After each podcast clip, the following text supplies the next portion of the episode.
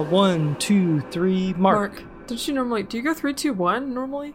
I don't know. Oh, I think I was like slightly delayed because it threw me off that you were going one, two, three instead of three, two, one. But I should. do- What did Freddie do in iCarly? Do you remember? and five, four, three, two. two. That was very important. He doesn't say one. He goes. Yeah, yeah. Yeah, I like think they that. even made like a little meme about it in the show. They were like, "You don't say the one," because they were like someone else was saying the one, and he was like losing his mind or something. I don't remember. Okay. Um. Okay, This is the episode. Wait. How do I start? sorry. this? Um, Imagine, imagine, imagine being like, "Hey, we're gonna put you on a TV show, and do you know who you're gonna be on the TV show? The fucking cameraman." mhm. Anyway, he was more The than a cameraman, but He was much more than a cameraman. Was- think it's actually pretty offensive that you. I'm you know. sorry. I'm sorry, Freddie. Freddie, I'm sorry. Anyway, shall we? Yeah, get into this. Let's let's. We don't got time to talk about iCarly. We got to talk about Naruto. Yeah, yeah, yeah. Um, okay. Uh, welcome to Analog Schtick, a PlayStation 2 podcast, the podcast where every month we do a deep dive on one PS2 title. We cover the game's development history, discuss its legacy, as well as share our thoughts and opinions on the game through a modern lens. We release a new episode on the second of every month, so subscribe or follow if you'd like to stay up to date with the show. Please support the podcast by leaving a review or rating on whatever platform you like to listen on. You can find us on podcast platforms as Analog Schtick and YouTube as Analog Schtick. I got messed up because the old intro was different because we had a Oh. different name, but now it's the same name. Uh, I'm your host, Clayton, joined as always by my glitch riddled co host, Morgan. Morgan, how are you? Um, my body is being ripped apart at the seams. My flesh and and there are guts and viscera being smeared all over the screen because the textures, my skin texture, is being ripped off of my body in Mhm. a seizure-inducing um flash.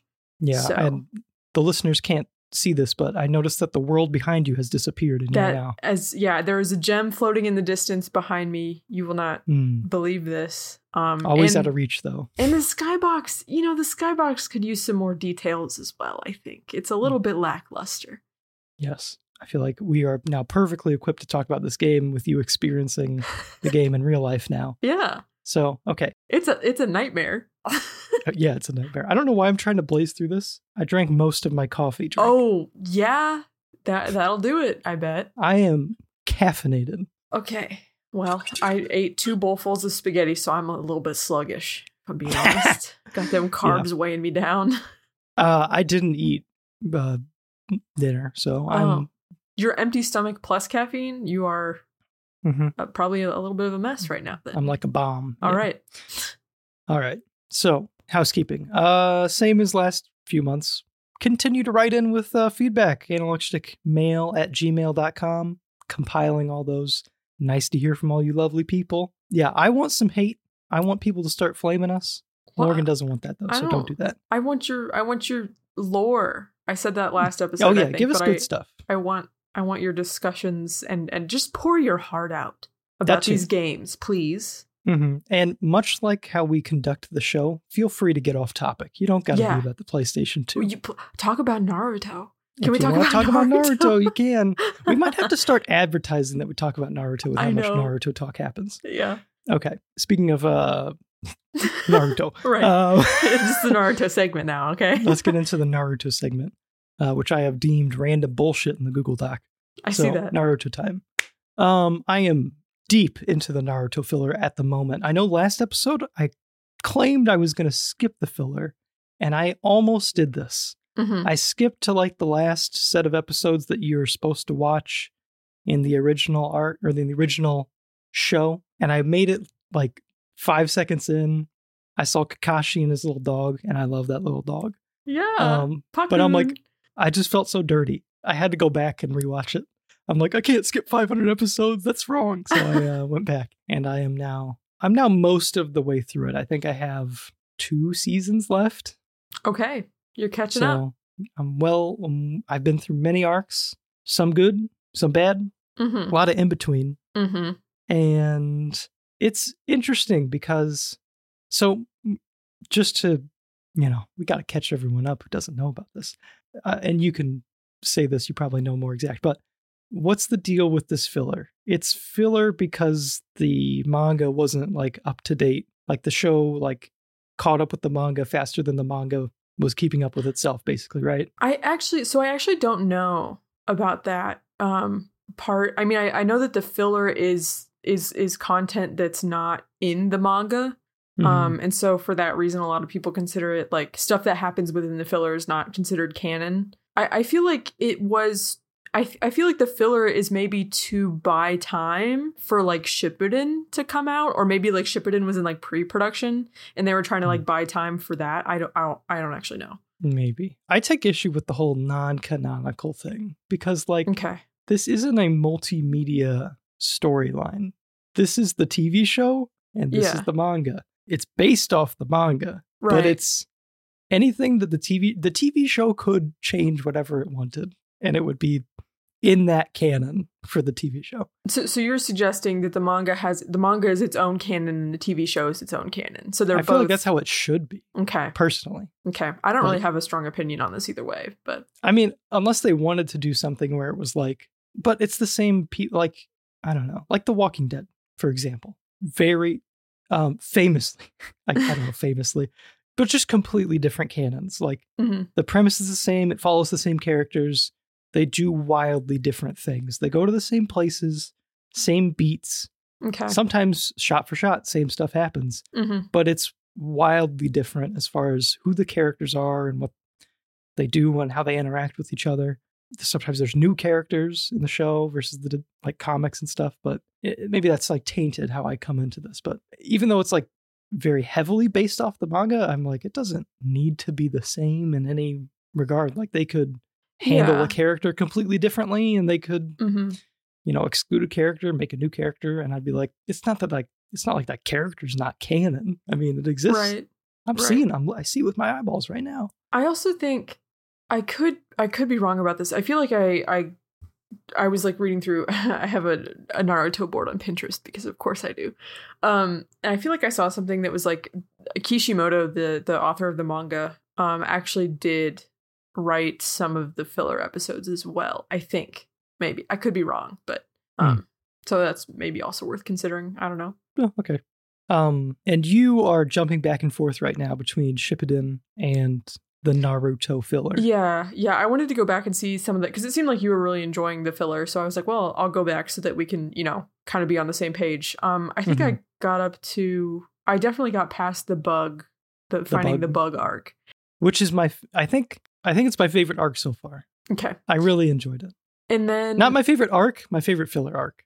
okay, Like, that's fair. What, what's your favorite like arc that you've seen so uh, far? I mean, it's definitely the, it's definitely the. I mean, it's it's it it it's the Chunin exams. it's like the Chunin exam. Okay, okay, Like I, I know it's the boring answer, but it's the true answer. Like yeah, I mean, I think that's fair. That's a lot of people's favorite. I do really like Shikamaru reading, leading that squad of boys Uh-huh. out after Sasuke. That's good. I really like it, hmm but it doesn't have Rock Lee fighting Gaara. You know what I mean? Yeah, It does have Drunken, Fist, Fist. Rock Lee, but it doesn't have Rock Lee fighting Gaara. It doesn't have Rock Lee taking off the training weights. It actually it does, but but not Um, not with that like reveal where you're like, not with the oh same my god, reveal. yeah, I think that's tainting my thing. It's because like Chunin exams is when I started to come around on everybody. You know what I mean? yeah, That's when I started to really like everybody. okay, And it's also like such a long and like varied arc. Like takes you so far, covers so much. right. Like you have you have like life or death fights. You have like maybe like these kids being stupid kids. You probably have a little bit of like slice of life feelings thrown in. Yeah. It's just yeah, I I get that. Um, so after the the bug arc of the original Naruto filler, I pivoted back to Shippuden. yeah. um because i was on a filler arc not uh, sorry an arc of filler there's some this is going to be confusing but for those who don't know there's some um filler episodes that follow like a continuous arc and then there's some where it's like okay this 20 episodes it's all going to be like filler that's just like their own little contained stories within their episodes and that's the Mhm. type that second type is the type of filler arc that i was on um and it had my my new favorite Naruto episode has been usurped. I have a I have a new favorite. It's no longer the Kakashi to try to take his mask, mask? off. Yeah, yeah. yeah. Um, it, it's That's a been, good one. It's been replaced, and it was so fucking funny. It was so funny. I was laughing Dude, out the loud multiple funny. times. Yeah. I'm not going to tell you what happens because that'll spoil it, but it was hilarious. Well, I will give you the premise of what I'm about to cover, Okay. and that is um, a, a a single self-contained one episode filler. Okay. Um, actually, there's been a few of those recently, and they've been a good. Like, it's mostly been arcs up until this point, but there's been a lot of like good single filler episodes that I've been enjoying. This one uh, that I watched recently is called, I think it's just called like Laughing Shino or something like that. Shino, for those of you at home, very serious character. Um, he's a bug man, uh, shoots bugs out of his body and stuff like that. Um, bug jitsu or whatever it's called. Yeah. Insect jitsu, I think is Insect maybe host jutsu. I don't know. something like that. Anyway, very serious man. I've also noticed that every squad of three has like the literal same archetype of a Naruto character, a Sasuke character, and a girl. Yeah, pretty much. Yeah. Um, speaking of girl, I feel like Sakurai. I, f- I say her name wrong every It's time. I it's it. Sakura, not Sakura. I, Yeah, said Sakura. Sakura a few times in like the Ratchet and Clank episode. I said Sakurai a couple times. Yeah. Anyway, whatever her pink-haired girl. Um, isn't that's so disrespectful? She's like one of the most. Main She's the main characters. character. Um. Anyway, yeah, pink-haired girl is like now training as like Tsunade's, uh, yes. you know, apprentice Yes. or whatever, which is cool. Yeah. it's kind of neat that uh spoilers uh that you know Sasuke is doing his thing with his person Right. and then you have Naruto doing his thing with Jiraiya Uh huh. and uh Sakura Sakura Sakura. Sakurito Sakura. Sakurito yeah. Um doing her thing with Tsunade. It's like a nice little cool little parallel that's something that I think this is maybe a trope of anime or something it's definitely a thing in this show where you have adults that kind of mirror the younger generation and it's like there's always like a like an analog to uh you know this person is very much like their father and Yeah. like it's like this sort of like everyone's kind of been doing the same thing throughout all of time or something. Well, in um the team, uh, Ino, uh, Shikamaru, and Choji, I think Yeah. their their parents have been on the same team, Yep. or like their families have been on the same like team for like several generations now. it's neat It- it's like everyone's yeah, everyone's got a a like um role model who relates to them.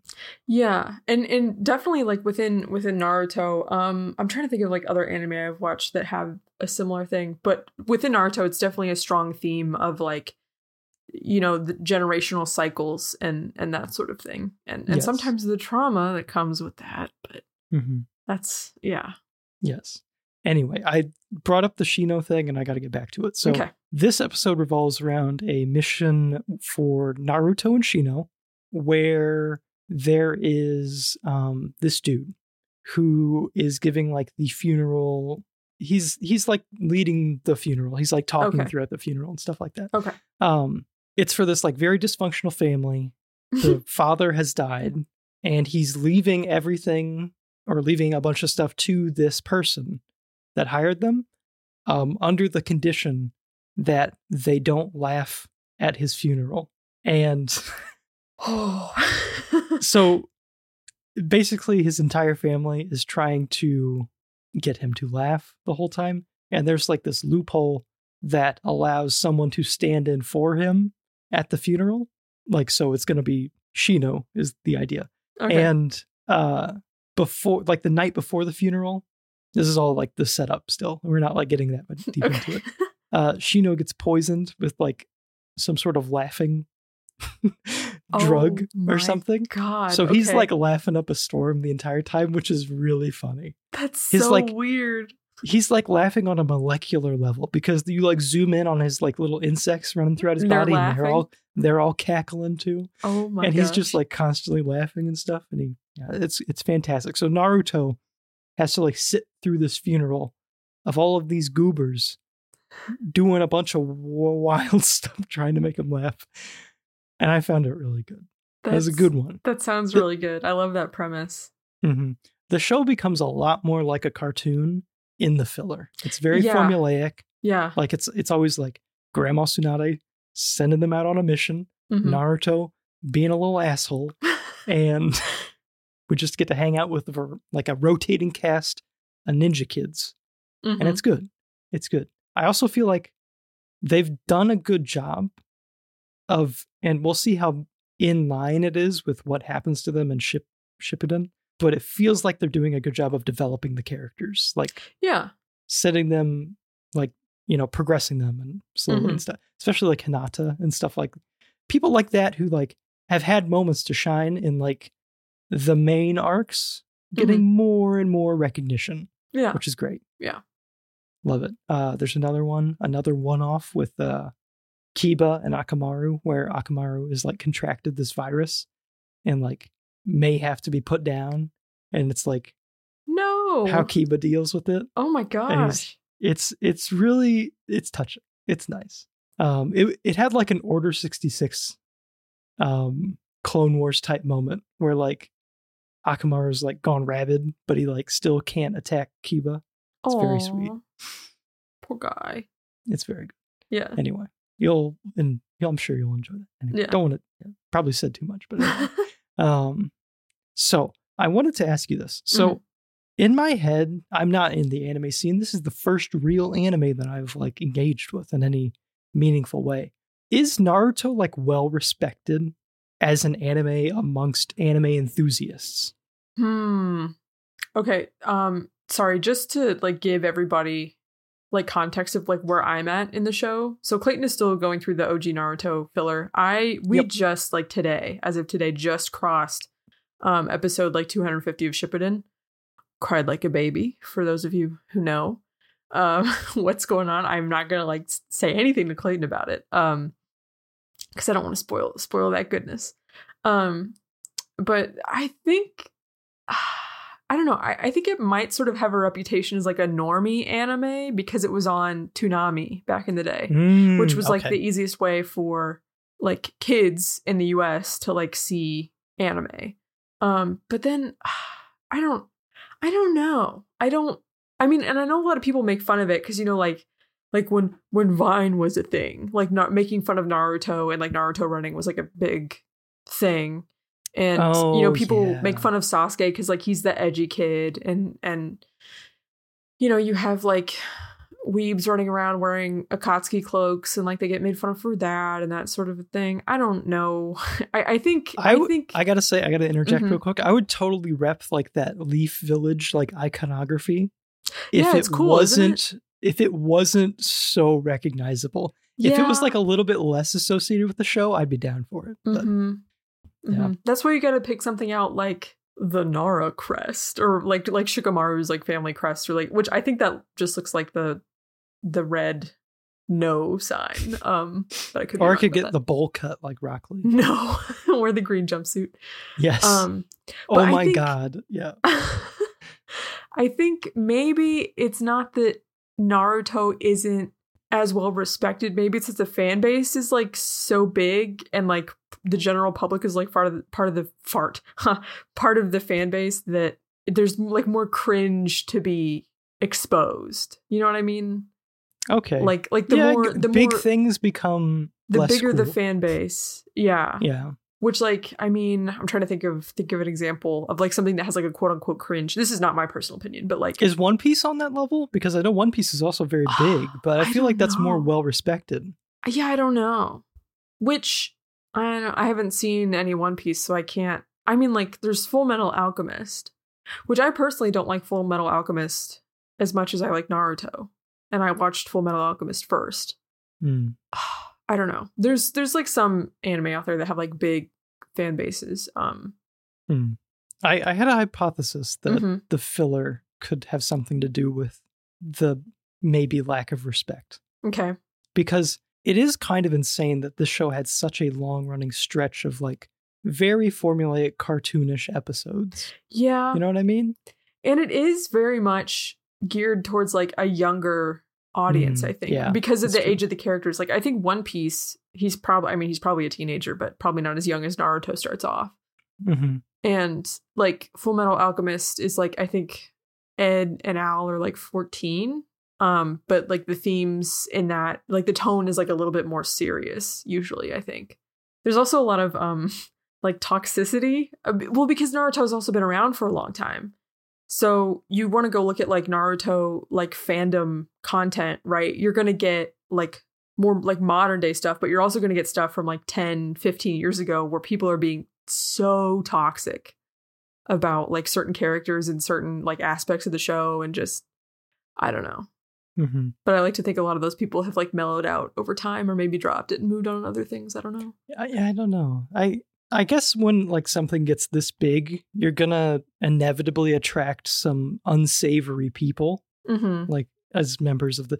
It's like I don't know, like the biggest thing is gonna attract the the children. Is Right. and Yeah. the children are cringy and That's don't just know. part of being a kid is dumb thing. fine. Yeah, yeah, it's fine. Yeah. It's fine. Speaking of, I've like kind of mellowed out on Fortnite as like a thing that a bunch of kids enjoyed as part of like growing up. You know? Mhm. I'm Oh, like, yeah. you know what? I'm glad they had their thing as opposed to being a grouchy old grandpa who hates it. Like Minecraft went for, through its phase where that was like, ooh, cringe. Like that's for like little kids. But now we're all like, we love Minecraft. I think Minecraft is genuinely not to get the critic out in me. I think Minecraft is there's nothing like Minecraft really. Yeah. Like is there any game that is I mean, there are other games, any any I don't know. I don't I don't need to I don't want to anger anyone. oh yeah. I don't know. I feel like other games did Fortnite better. Um Fortnite was just bigger. And What in terms that, of like the battle royale? Mm-hmm. Okay. a lot of the things I don't like about Fortnite come down to its incessant monetization yeah. and like the crossover. It feels like a walking billboard, like everything in the game is Mhm. advertising something. And I don't really like that. But you can get a Sasuke skin. Oh, you can? I yes, that's right. You probably there's definitely Naruto stuff in there. Yeah. Can you be Kakashi? Yeah, you can actually. Well, you can be Kakashi in Minecraft too. you if I'm not can because I am. Yeah, right you now. currently are. I paid three dollars for It's- that yep, shirt. yep. honestly, the Bedrock version of Minecraft also a little stupid when it comes to monetization. So Yeah. I'm speaking from a glass house here, Yeah. I guess. That's But true. Java version, the Java version of Minecraft is like remained an extremely pure experience. It feels like Good for them. like there's no like, which is I don't, it's I won't give them too much credit because there's two versions of the game for some reason, and I hate that. Right. it makes it makes trying to learn about like the the deeper mechanics so frustrating because it's like you have to specify which game and it's like it's so why are there two versions of And it also makes me Nice. mad that like for a lot of things, Java has more like lenient block placement for certain items. So it's like if you want to build something decorative, it's like, oh, you can only do that technique or whatever in Java edition. Mhm. Like, great, I guess I have to stick with this ugly old technique instead. It's annoying. and it is definitely it's probably a grass is greener thing Yeah, maybe. that we have some advantages to java on bedrock Mm. but every time i see like the way java operates i'm like man it'd be cool to build like an entity crusher can't do that. Yeah. and like man it'd be cool to like be able to do this redstone contraption but it's like that's Mhm. not how redstone works in bedrock for some reason. Or like man it'd be cool to have more than like four feet of simulation distance. Yeah, I was gonna say a higher and render distance or whatever. oh my god yeah. Anyway. Um, okay. let's get into our opening topic. It's weird that we have an opening topic despite having an opening topic in naruto. Anyway let's get into our official opening topic. That was random bullshit Yeah. That was the random bullshit section. This is the opening topic section. For anyone that has some sort of grievances for uh, how I structure the show, please uh, email us at analogschtickmail at gmail.com. right. um, someone's just like pulling their hair out. It's like, it's been an hour and they haven't Right. talked about the game. sorry, this is how it's got to be. I'm sorry. I'm structuring the show like the podcasts I like, hmm and all the podcasts I like They have a bullshit section or two yeah, or they three. just completely disrespect your time, and that's what I want. okay. Um, and that's what we're gonna do. So, okay. I wanted to talk to you about vacations, uh, to coincide with the end of summer. This is our September episode, in case you weren't aware. Mm. Um, and also, I am in the throes of planning my first vacation as an adult, and it is consuming a lot of my life right now. So, I wanted to talk to you about vacations. Okay. and take this in whatever direction you want, but I had a couple of questions laid out. Um, what were vacations like for you as a kid? I'll start with that. Well, not to get deeply personal on this yeah, podcast. yeah, you don't have to be like insane. Like I went No. here and I, li- I, I don't know, but Well, so um, just I guess for whatever, my parents are divorced, and I'm an only child. I have no siblings. Um, so it's like, and neither of my parents got remarried. So it's like, oh, you go, you know, I'm at my mom's house. It's just me and my mom. There's two of us. Go to my dad's. There's two of us, sort of a thing. Um, usually I would go on like vacations, I guess, with my dad, and that was like mostly camping trips okay. um like not too far from home um to like state parks and and stuff like that so okay. yeah Did you like do, um, you did like trailer camping, right? Yeah Okay. i mean we stayed in a tent a few times but like alongside a camper like there was like well when we first started we didn't have a camper with like a toilet so you had to go to like the the public bathhouse or whatever Yeah, yeah. But just to Um, like put it in perspective, not like backpacking. You're not no like, no no no no trekking not like, out into the wilderness. roughing it yeah no Yeah, we yeah. were just in like a gravel parking space with like hot dogs and like air conditioning Did you happen to have your PS2 at the time? Oh yeah, I I, I hauled that sucker everywhere I went with my father. Mhm. I would take it to my grandma's house when we would go over there on the holidays. It that well, it's on my bookshelf right now, but that PS2 has been all over the place with me. That's awesome. Yeah, See? it's like my teddy You- bear. Take that, you sons of bitches who are writing in currently to the analog schtick mail at gmail.com fan mail account, telling us about how we don't talk about the PS2 until an Right. hour in. It's only been 30 minutes and we're talking about the PS2 right now. the PS2 was the sibling I never had. Okay. Oh. so, do you think that shaped what you like in a vacation?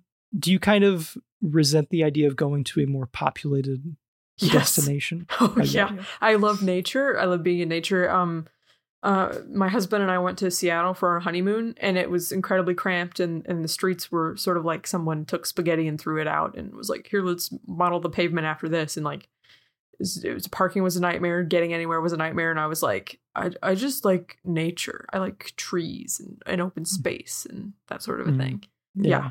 I, I think I'm definitely with you on that. Most of my vacations as a kid were definitely like going to more populated areas. Um, I don't know, like the Wisconsin Dells was a Mhm. place that we went to a couple times, and uh, like Myrtle Beach, and like these more like populated locations. hmm You know, Disney World and stuff like that. Yeah. Um, not to sound like a man, this does make me sound kind of like a like a like a little bitch. What? I'm so I'm so I didn't like going to Disney World. Oh, I'm so yeah. ungrateful. Um, that's not necessarily what I mean. It's just that I feel like Uh, if I really think about it, I am a very anxious person, and part of that anxiety comes from just like a lot of stimulus. Yeah. Like, and being in places like that, I find It's draining. I don't like it. And I feel like, so for me, like planning a vacation, it's like I would like to go somewhere that is slower paced and relaxing. And I totally, I totally understand people who want to go some place more exciting, I guess. Like they find day to day life boring, want to go somewhere exciting. I find day to day life mostly stressful and want to go somewhere relaxing. Yeah. I, I say that I have crafted a very relaxing life. Um, so I'm not like a very like, you know, I'm a very anxious person, and I intentionally crafted a very not anxious existence. Yeah, just Um, yeah. I feel that. Yeah. Um how do you feel about like following a strict like itinerary? Was your family an Um, itinerary maker?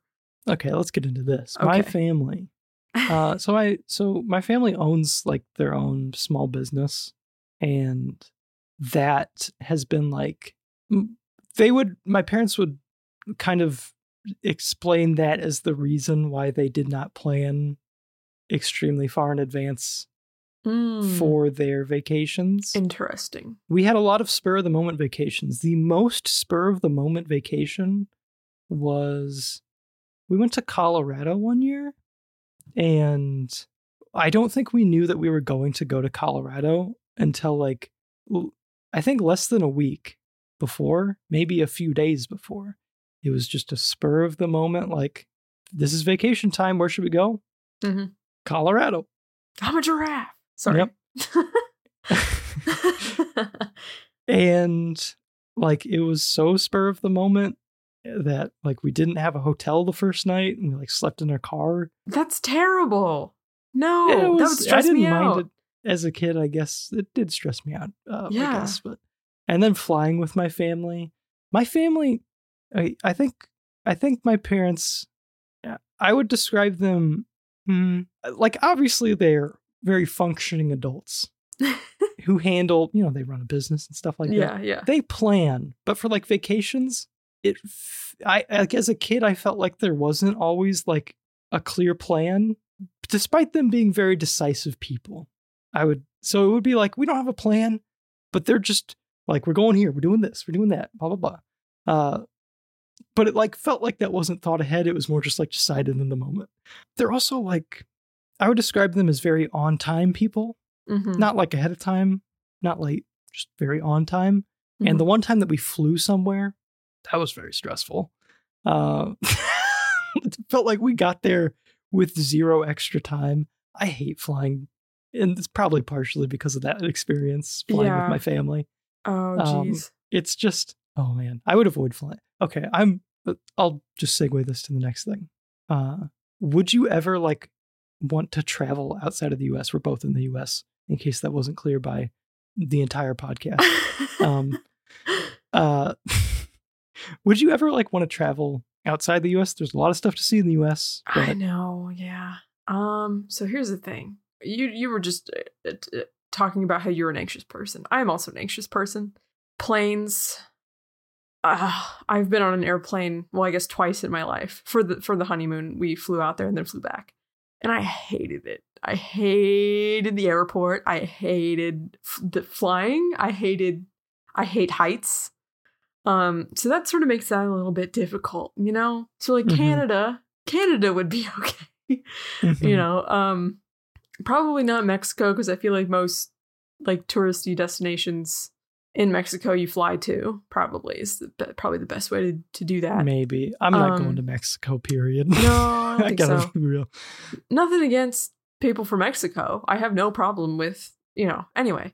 I Um, don't, but I. There's been like enough worrisome things to happen in Mexico that it's not something. I also like feel weird about the whole like I don't know. I don't know exactly like what vacationing in Mexico even entails, but like I've heard, you know, about like situations where like at a hotel and the wealth disparity between you traveling there versus like and the, the, people, working, working there, I know that sort of like rubs me the wrong way. Like it, it It feels like does. it- it's like oh like this this community is is here and is hosting this thing for these wealthy people from another country to come and enjoy like their landscape i don't Mhm. know if that's if that I don't even know. sense, I can't. I'm not it's, even it's sure. hard to articulate I would have to think about it for a while to figure out exactly yeah what I feel, but like that's something that it's not great strikes me as wrong or Uh-huh. something. yeah Uh, because it's like, am I like taking? I don't know. It's are you taking advantage it Yeah, almost yeah it's it's, like- hard to it's like oh it's like a dirt cheap vacation it's like well why aren't they paid better or like you know i don't know And I know that it's like I don't even know if like it is that simple or if it just is that simple. I- you I- care it's, like, you hard- care about the people that are maybe being taken advantage of by the system right Mhm. is that the best probably the best way to put it like if that system is like hurting people It like sort local of feels people. like it sort of feels like like me going there. I am like so I would be much more like wealthy than the people there. It kind of makes me feel like I'm just some sort of like some sort of like I don't know like parasite king or queen just like Uh. traveling and seeing the common folk or something like that. I don't even know. Uh. Like it's just like I'm traveling somewhere where I become much higher class by, by, by proximity. I don't. I don't even know. I'm. I don't know how to describe it. yeah um but so so if if i did not have my fear of flying and everything about that i am all about like food Yeah, I know you're all about food. I've seen some of the Snapchats you sent me of like hot dogs on like a piece of white bread. I haven't I haven't ate anything like that. I made kimchi stew the other night. Like that's better than I know. two chili dogs on a slice of white bread. Um, I know. But for those but- of you who don't know, Morgan has this thing where she will just send me the most horrific images of the food she has concocted. I do send Claire and Cora like pretty pictures of food. Well, not pretty pictures, but like pictures of good food that I've made. Okay, you send the boys a bunch of Yeah, a bunch of yeah, horrible Yeah. stuff. But anyway, so so if I were to like travel, I I think not to sound like a weeb, you know, since we just talked about Naruto, uh, but I would like to go to Japan or Ah, maybe like South Korea. Japan. No, not like that. Um, yeah, no. um, but but somewhere where I would be like, oh, I need to like try everything with like the cuisine or whatever. Oh Um, yeah. It would yeah. be cool to try like sushi or seafood in a place where it doesn't have to be frozen and shipped to you. yeah, You know? yeah. You know what I mean? I yeah, I get that. That'd be cool. Or like authentic ramen broth that's not a packet mixed in with boiling water, like a salt packet. Anyway, Yeah. yeah. Anyway, I also wouldn't travel. I'm not interested. yeah. I mean, Well, like- it's like I'm interested, but like the risks freak me out just a little bit too much. mhm. I don't know. Uh, it's not that okay. I think when it comes to flying, I am not very scared of an airplane, but being in an airport makes me very anxious, Yes. and navigating the airport makes me very anxious. Yeah. The concern of like losing luggage makes me pretty anxious, even though it's like if I lost my clothes, it'd be like I can just like buy a couple shirts at like a Target or something and be fine. And just Mhm. run around in plain shirts like Winnie the Pooh. I'd buy other clothes. Um, there's just so many places to visit in America when it comes to like national parks and stuff, which is really all that I'm interested in. I'm not interested in just going to like New York for the sake of going to New York. No. That would probably give me a heart attack, Yeah. to be completely the tall buildings. My gosh, I, downtown in like some of the the bigger cities that I've been in, downtown freaks me the hell out. Like I just hate it. I mean, like downtown and like midwestern big cities is still like I can't do it, and I like avoid driving in like big congested areas. yeah, it's stressful. I It's- get it. Very stressful. I We're just simple small town folk. Mhm. we don't do well when the roads get too wide. No. too many too many signs. I still like. I, I, need to be. I need to be within line of sight of a cornfield at all times. or else I will start to freak out. Be like, Yes. Where, where's my corn? That's where we draw all of our energy from. right, And yeah. if we're too far away from it, we can't. We won't Yeah. be. Won't be lasting very long. Yeah. Um, there's plenty of parks that I would like to visit. Yosemite and Glacier, definitely on the list. I may have to fly there though. I wouldn't have to. There's roads, but yeah. it would probably make more sense to fly unless I Um, did some sort of like, because Claire works in a school, so it's Mhm. like we may be in a situation where we could have like um, a lot of the summer off, and we could do like a bunch. Yeah, that's true. I don't know. And also it's like much it's not that I like I'm that worried about like cost of I am worried about cost of a vacation, but it's like it feels nice to just like go experience like the trails and like everything that this like this park has to offer. And there's not like some little monopoly man trying to drain your bank account while you're there. Yeah. That part is very traps. nice. I hate tourist traps so much. Yeah. There's um there's like a couple near where we live, near, like around where we live, and you may be thinking of them. Oh, right, right, right. And I'm just like, it's like you go to this place, and it's like this is a nice, this is a literal nice part of the world, and it's just like, Capitalism has ruined it. yeah, capitalism's like a big shit stain on it. It's like yeah. all these billboards, all these buildings, all this random bullshit, and it's like I hate it. Um, if Yeah. you're gonna have a building in a very beautiful area, you need to blend into the area. You don't need to overtake the area. You don't want to stand out. Yeah. You want to respect the area. Well, that was like part of the problem with um Seattle and like around around that area was it's like you have like some of the most beautiful natural landscape I have ever laid my eyeballs on. And then there's like a fucking Walmart or something. I don't Mhm. know, just like and and just like the the crammed and then you have like and this is not a dig at um people at poor people but you have like homeless people camps and ugly Oh, yeah. highway overpasses and and like graffiti and like just trash everywhere and it's just sort of like man what are we doing I agree. I'm definitely like a pro pro the parks in a very big way. I feel like any like you know organized nation that is like we're going to claim this part of the globe You have an obligation to take care of the landscape. it's like you have an obligation to like take care of okay I, I feel like there can be a walmart just have zoning like it needs to be in an in an area for it's a like, little ugly to begin with. yeah it needs to be in a spot where it's like you're not like You're not blocking the mountain range. yeah, there's not a walmart like in the smack dab in the middle of one of the great lakes or something yeah, like that yeah. just floating little island walmart It's on like rafts or something. it's like right at the edge of niagara falls so every picture of niagara Right. falls has a wall has a freaking Walmart in it. Yeah, yeah yeah. What if what if um kind of like sports centers um corporations like started sponsoring and like taking the name of like so it's like Walmart's Yosemite Park or something like that.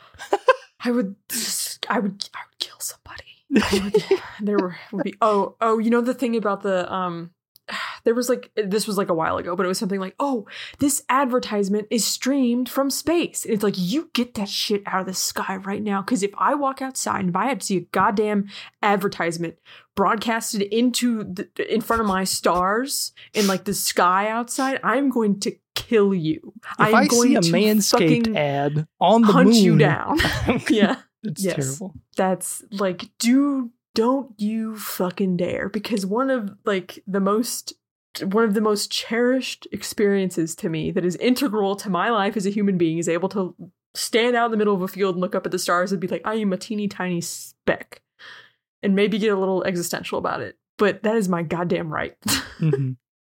And then I'm trying to look at the sky and I just see like this unskippable ad. It's yeah like, it's like i God I, will, I gotta watch this. I will go insane i will come gotta watch you the Grubhub commercial. Right exactly you gotta watch that guy Uh, dance that was also a long time ago i don't know why i'm bringing that up but 10 more seconds till I can skip this. yeah Yeah. get back to the Sky live stream. Mhm. God, Yeah, I should have got Sky Premium so I can Yeah. watch this uninterrupted. right? Um, yeah.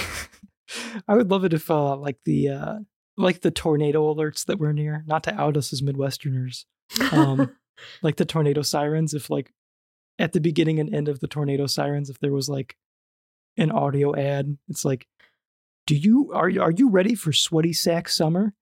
It's Manscaped time, baby. It's Don't give the tech bros ideas.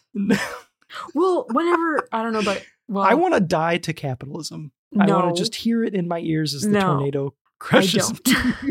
um, well, I don't know about like so like the weather app that I use is like a, it's like a local weather app, okay, and when you weather app? open, yeah, well, like like an app Not- that has not the weather app.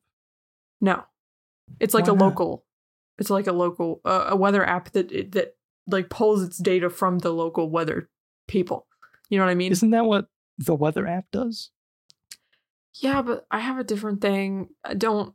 Anyway, my point Wait. being, Okay, I'll just let you go. okay, my point being is that when I open the weather app, I have to sit there for like 10, 20 seconds while it boots up with an advertisement on it until I can see the weather. Which, like, that's probably how they make their money, but like, whatever. If I'm trying to track a severe storm in the area, it's like, well, gee, I would sure like to, you know, see the radar instead of staring at this theme park ad. I know, I know, I know, but what I'm talking about is a little bit different. It's just a little bit different, okay? Why is it different? I don't know. I don't know why I do what I do, okay? Maybe I, mean, the- just need to use the generic weather app, I guess.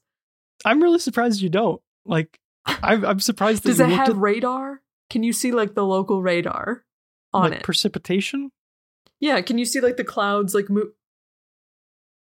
Yes.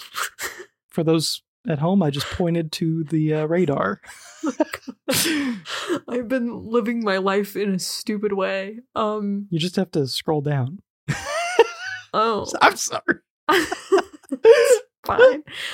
But my point, you understand my point though, yes, right? I do. I do understand your point. or, or like trying to like look up a YouTube video for how to do CPR and you have like How to do the Heimlich maneuver, and Yeah. you gotta watch a Grubhub ad, like we Right. mentioned before. Yeah. Please, I just need to. Yeah. Oh man, it'd be so. oh, you're choking on food, and then you're Right. watching a food commercial. I am so not ap- in, a, Right. in an appetizing mood right now. Should we move on to the game? let's move on to the game, everybody. Okay. Man, we got into the game only like 50 minutes into the recording. That's like a new record. Is it? Yeah, we're think blazing okay. through this episode. Let me Oh, tell you. okay. Okay, so that was uh that was vacations. This Anyway, is traveling uh, advice with Clayton and Morgan, um, in which right. I threatened to become some sort of like psychopath if you Mhm. ever put ads in the sky. Anyway, if you put ads in space, yeah, you, Jesus, you would literally become old man yelling at clouds. exactly. Okay, so let's get into the game at hand.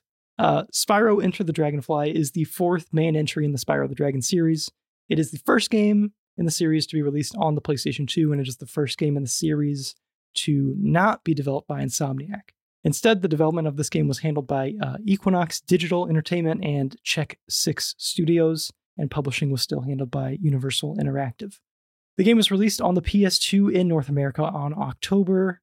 I'm so dyslexic that I can't even read. I'm not It this. says November. It says November. Okay. On November 5th, 2002. I don't think I've ever said a date right. I like get so psyched out every time I read the date because I never say the date right. And for those of you, it's not like numbers right now. It just says November. It's spelled out Right. phonetically, basically. I like to think that like your brain just gets to a date and you black out and there's just like a roulette wheel that spins in your head. It's just okay, this is the date that's going to come out of my mouth. It is not what I read. Yeah, yeah. Okay. So yeah, November 5th, 2002. So pretty early on in the PS2 life cycle. Enter the Dragonfly was received fairly poorly by critics, with many pointing out the lack of originality and the plentiful technical issues and glitches. Uh, in an interview with Ted Price, president of Insomniac Games, he called this game an absolute travesty. Uh, just word quote. He called it quote an absolute travesty, which is pretty hilarious. You took his baby and you trashed it. hmm And in a video that I watched by, let me just uh, Oh, I haven't seen this actually. So there's a video by MattMcMuscles. Had a great video on like explaining the uh, sort of development hell that this game was in and just like all the turmoil that came along with like its very rushed development cycle, disagreements between developer and publisher, stuff Was like that. so d- did he specify who pu- who like pushed the rush was it the publisher? I'm yeah, assuming. it was the public. They wanted to meet like a holiday deadline and stuff like that. Kind of Hey, similar to Crash. you. yeah, Yeah. yeah, It, it it's it's bad. Um Yeah. and I believe in in that it might have been in that video or somewhere else, but I believe that um Ted Price also said that and this I don't have the exact quote, but he was like one of the things that he was upset with was that people thought that they made this game when because Oh. they made because they previously made the Spyro games. Oh he man. was like upset that it was so bad and that some people thought Insomniac made this game. Yikes. So No. yeah, that, that sucks. That's unfortunate. yeah. You know, because you did helm the series. You want to, you want it to go to good hands. You don't want like, yeah, yeah. Well, exactly. That's why I was like, it's his baby, and you, you, don't want it, to go to shit and like to always be associated with your studio and stuff like that. Eh, right. Yeah. Because you know, the general public isn't always gonna. They're not the know. smartest. They're not the Yeah. crunchiest chips in the bag. Yeah, and then you kind of lose the ability to say like, so like when Ratchet is releasing, um, I think Ratchet came out before this anyway. But like if Ratchet was coming out after Enter the Dragonfly, then it's like you kind of lose the the You can't like, of the creators the of Spyro. Spyro. Yeah. Yeah. you kind of lose that. Um, Mm. anyway, there's a ca- there's an ant crawling around on my camera right. Oh. Get out of there, Oh, nice. um so many bugs in our house with like the temperature outside right now it's terrible anyway um so yeah ted price not too happy with this game and that's cool you expect them to be cordial but it wasn't even good enough to be like cordial yeah. with how He's like. I'm going to drag you through the mud and call Yeah, this a yeah. travesty. Mhm. Um, and like I said before, similar to Crash Bandicoot, tight development cycle. Yeah, and despite all this, sales data would go on to suggest that uh, Spyro Enter the Dragonfly sold fairly well for the time. Uh, we have sales data for the UK, and it surpassed around 300,000 units. So maybe got close to a million. I'm not sure. But that you have to keep in mind, this is riding off of the reputation of a beloved franchise, of a beloved series. Yes. So, So, once again, fuck you. mhm. definitely squandering that good Yeah. goodwill. uh, Yes. slowly but steadily, I guess. Um. Anyway, so let's move on to the time that we spent with the game. So overall, big picture, Spyro the Dragon as a series, my history of the game. So I've 100%ed Spyro 1 for the Reignited trilogy. Uh, that was back when my wife had COVID. I think I maybe talked about it on the podcast at some point. But yeah, it was a good time. It's like a very solid, like, collectathon, straightforward, relaxing. It's like, you know, it's not like challenge. It's not a challenging game. It's more of a. There's nothing that was like too hard to find. Even Mhm. it's just you know mechanics are very simple. It's good. Um, and then me and you did a speed run of Spyro One whenever A bad speed run. a bad speed run. Let's be specific. Um, where we got pizza like in the middle of the speed run with the clock running. It's Right. and then our commentary went out the window because we were eating pizza. yeah. that was good. yeah. that was a good time. And I think I Uh, slurped some soda directly into the mic, but Probably. hey, whatever. It became like a mukbang sort of situation. Right, right. With no like camera feed though. Yeah, just- yeah, yeah. Just sound. That's the, Yeah. everyone's favorite part of the mukbang. Is, Yeah, it's the sound. was mukbang a sexual thing? Mm, some of it I think is, but a lot of it's not.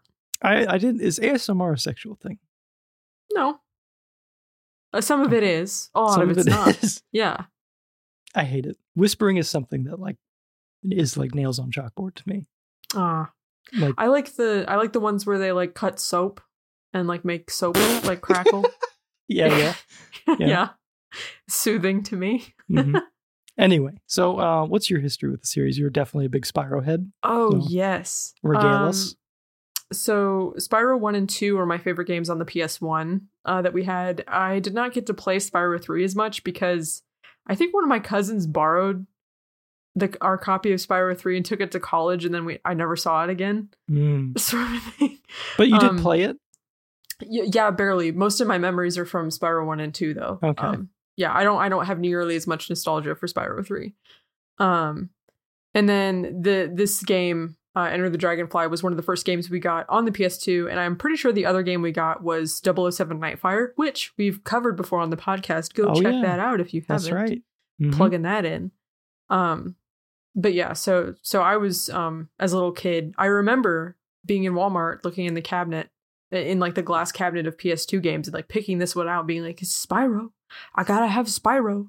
And then, you know, as a kid, you don't realize how janky it is. Yeah. and then you get older yeah. and then you're like, whoa, this is Mhm. bad. Yeah, I definitely had a couple games like that as well. So did you did you go back and play three for the Reignited trilogy? uh, you know, I never beat it. Okay. Yeah, because like I said, I didn't have as much nostalgia. There was like one speedway I got to, and it had a mini game that I couldn't figure out, Yeah. and I was was like dying instantly, and I was like, "Well, this is stupid," and I put it down, and I, I never picked it back up. hmm But Spyro one and two, I've 100%ed multiple times. What about some of the other like lesser known PS2 titles? I've played a decent amount of Hero's Tail. Uh, there's the Legend of Spyro trilogy. I beat the first one and the third one, but not the second one. So Yeah, were, were any of those handheld games as well? Like I know that there was like a couple like Game Boy Advance Spyro games. Oh yeah, no, well. I never, I never played Yeah. those. Okay. And those were like RPGs, I think, or something weird. Like it had like Mm. a weird, yeah, I wonder if you would like that then. maybe. Like a Spyro art. Wait, no, no, they weren't. I don't think they were RPGs. Actually, I take that back. It was like a weird. Have you ever seen gameplay of like Sonic 3D? Ooh, I don't think I have. Oh, okay. Well, it. I think it kind of had Sonic 3D vibes. Yeah, I don't think it was actually. I don't know where I got the RPG idea from. Maybe I'm thinking of Super Mario RPG, Gotcha. which is getting a remake apparently. Which is getting a remake.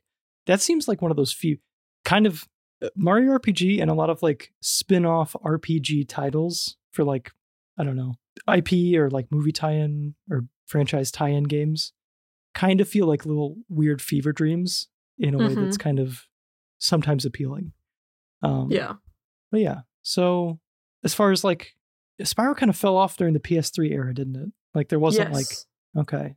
well, Skylanders. There were Skylanders, famously. which is not really Ugly Spyro, at all. Yeah. Yeah. Yeah, he was so like morphed and uh, Spyro's design disgusting. is so solid, and it's weird that they did that. Why did they trash it? He looked hideous. Like literally hideous. Anyway. and it's not like I felt like they needed to do that for him to feel more in line with the other creatures in that No. universe. No. Yeah, that's gross. They made him look like an angry little baby almost. Yeah. His proportions were weird and like the texture of him was upsetting and he didn't look like he didn't look like a cute little baby boy anymore. He looked like a rat that you wanted to kill with a broom. Yeah, he looked like he had been squished or something, like Yeah. squished and stretched and then blown up like a balloon. It was bad. Spyro has not had a great run of things post really the PlayStation 1. um Yeah. Well, until the reignited trilogy, that I would say that's good. Reignited Trilogy was like a very faithful like return to form. It was the form, so it's not really hmm um but anyway, how did you prepare for this episode? I um 100%ed everything except for the last level, and I did not do the final boss. Um, Mhm. the last level was making my game crash. Yes. So I just didn't. Except I watched like a a playthrough to to brush up on that level since I Mhm. haven't seen it in years. But you have 100% of this game in the past, I assume. No. Oh, okay. I don't think so. But have you beat the game in the past? yeah, yeah. Okay, yeah. Um, I played up to the second world. This kind of is antithetical to my really trying to complete everything that we play, but I don't know. I let this one go, mainly because you Yeah. had done so much of it. Okay. Uh, I'm like Morgan can carry this one. Sure.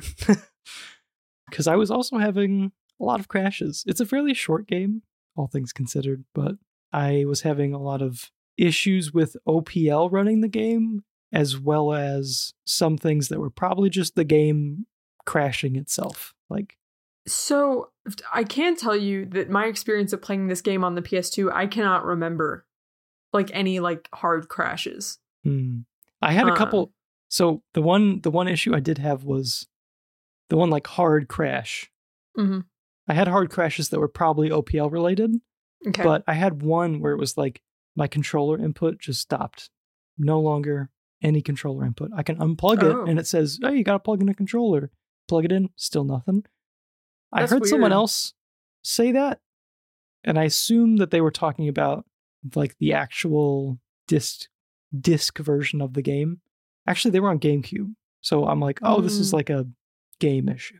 Interesting. Probably. I mean, there's Yeah. a chance that I'm wrong on that. That was, but yeah, that was that was one of the issues I had. Um, aside from other glitches like falling through the world and Ah. the floor disappearing, Yes. stuff like that. Uh, it it's surprise. So like Crash was also very rushed, but Crash Crash felt rushed from like a graphical or like concept Yeah. Basis? It wasn't like the level design or yeah, like the, mechanics. they were like, I'm not like unintentionally glitching through something. right. It's it it feels like it works. Whereas this game is like rushed in a way it feels like it's kind of barely held together. Yeah. Yeah. it It, like barely functions, right? Mhm. Maybe barely functions is like too much of an over, but it's like you can you Mm, it's like a normal broken. playthrough. You'll probably see some some glitches and stuff like that. Yeah. Um, all right, let's get into uh, some very important questions. I want you to answer this honestly. okay. World world peace. No more wars. Mm-hmm. Everything's good. Or Spyro 4 developed by Toys for Bob. Well, listen, I I am a gamer, I'm gonna. I gotta pick world peace, man. Like But what if Spyro 4 by Toys for No. Bob causes world peace? it's listen. It that might purple dragon can do a lot of things. I don't think this is one of them. Sorry. gaming Oh. is more pervasive than it used to be. Uh, yeah. Okay. Well, if you wanna, if you wanna be the contrarian and take um, Spyro Four, so that we're balanced, right? Hmm. Well, I'm going to take Spyro 4 and you can't play it, Morgan. Oh, okay. It's just for yeah. me. All right. That's fine. I will accept that. Um, so you have fun with your world peace over there. Yes, I will actually. Is it world peace if you don't have Spyro 4? Uh, well, you know what? That's a good point. Didn't think Anyway. about that. Anyway. Anyway, Spyro or Ratchet? Oh. You can only save one. Oh. I mean, Ratchet. I gotta. He's my little kitty cat guy. Okay, yeah. So you're more of a of of the Insomniac franchises, Ratchet is the more Yeah. Oh, yeah. D- I've definitely spent more time with Ratchet than I did with Spyro. I mean, I love them. I love them both very dearly, but Mhm. Ratchet. Yeah. I would also pick Ratchet. I do. I Oh. was hoping you'd pick Spyro. no. I don't even know. Like, um, I think there's more you could do with Ratchet, hmm but I do wish that there was more games like Spyro that were like a mascot platformer collectathon. Pretty chill, not like Crash Bandicoot levels of difficulty, just Yeah. kind of chill, kind of for younger audiences. Maybe you have Tom Kenny voice the character in this too. I don't know. Probably could do Yeah. it. Maybe. Um, but yeah, I like it. Okay, Morgan. So Hmm. you were a child whenever you were first introduced to Spyro. What is it about the Spyro design or the world or anything that Oh. appealed to your little Morgan brain? Hmm Okay. I was I was a a dinosaur kid Hmm. and dragons, and then I was a dragon kid because Mm-hmm. dragons are pretty adjacent to dinosaurs. There was a movie. Oh, it's it's an old movie. Um, I think it's called Dragonheart, where there's Oh. like, I think it's probably like garbage, and I just don't know it because I saw it when I was like four. Um, but I think it's about like there's like a king, like some dickhead king, and his life is like connected to a dragon. And so like the hero has to he goes and befriends the dragon and then has to kill it so that he can kill the evil king or something depressing like that. Oh, was it like real, like Yes. animatronic, like dragon Yeah, I think so. things? Okay. Yeah, and I remember like crying over it. Hmm. I don't I don't know how good it is, so don't judge me, all right? Like I said I was a little kid. But yeah, I remember that and being like dragons. And there was also like a I think a Mega Bloks uh medieval set where there was a there was a cool blue dragon and a red dragon and they had like sharp pointy claws and like fangs and stuff and I was like, "Oh, dragon." Like yeah, I Mhm. was just the fact that Spyro was a dragon was enough to make me obsessed. Are you tired of me saying the word dragon yet? Dragon. This is really doesn't like dragon a- on, Morgan. Uh, yeah. Ba-ding. Oh, we need a Um, soundboard. That's what yeah, 'cause that's what this he's- he- podcast needs. yeah. Um he, you know, he's purple. He's got he's really cute. He Mhm. has really cute proportions. You like the tiny dragon too. It's not. It doesn't have to be a oh, big, yeah, it doesn't have dragon. to be a big. No, I like all pretty much all kinds of dragons. All dragons. all dragons, yeah. Yep. But it, he's little and cute, and that's appealing to like child me. hmm And he kind of has like a little nerd voice. At least in Spyro One, he does. Well, he was Tom Kenny from the start, right? no, from Oh, yeah. from Spyro Two. From Spyro Two. Yeah. In Reignited, he was Tom Kenny the whole way through, though, right? Yes, yes, he Okay. was. Okay. How do you feel about the original voice actor? Did you? Oh, I, I liked him. Okay. It was, uh, I think we might have talked about this before. It was a similar kind of thing where, like, in Spyro 1, his attitude is very, like, cocky and, like, Mhm. "Eh, I'm going to get you. and then they just sort of, like, toned that back in Spyro 2 and swapped or, like, replaced the voice actor. Same thing that they did with Ratchet. Hmm. But, um, I forgot his name. I think it's Chris Azel. He has a crazy last name. I don't remember. Um, but yeah, he he's sort of had like this like meh, Hmm. nasty Not- Gnorc sort of a thing. Okay. Not to like bring back Naruto, but like why? Why is that like the safe bet with protagonists in games and just children's media to For have being like like, cocky. Yeah, they have like the cocky and obnoxious, like, but well intentioned kind of idiot protagonist. Oh, man, I think it's because it's an easy way to generate conflict. yeah, I guess that makes because- sense. conflict is what you know drives you know character motivation and and the story and the things that happen so if you have like a cocky guy who's well intentioned but gets himself in he's he's cocky enough to get himself into situations Hmm. and that's where the entertainment comes in Oh, So also probably the idiot part. It's like yeah he's learning about the world as you are too. yeah So, hmm, yeah, yeah, well any, anytime naruto's like a jutsu how does that work and then kakashi has to be like uh like this Mhm.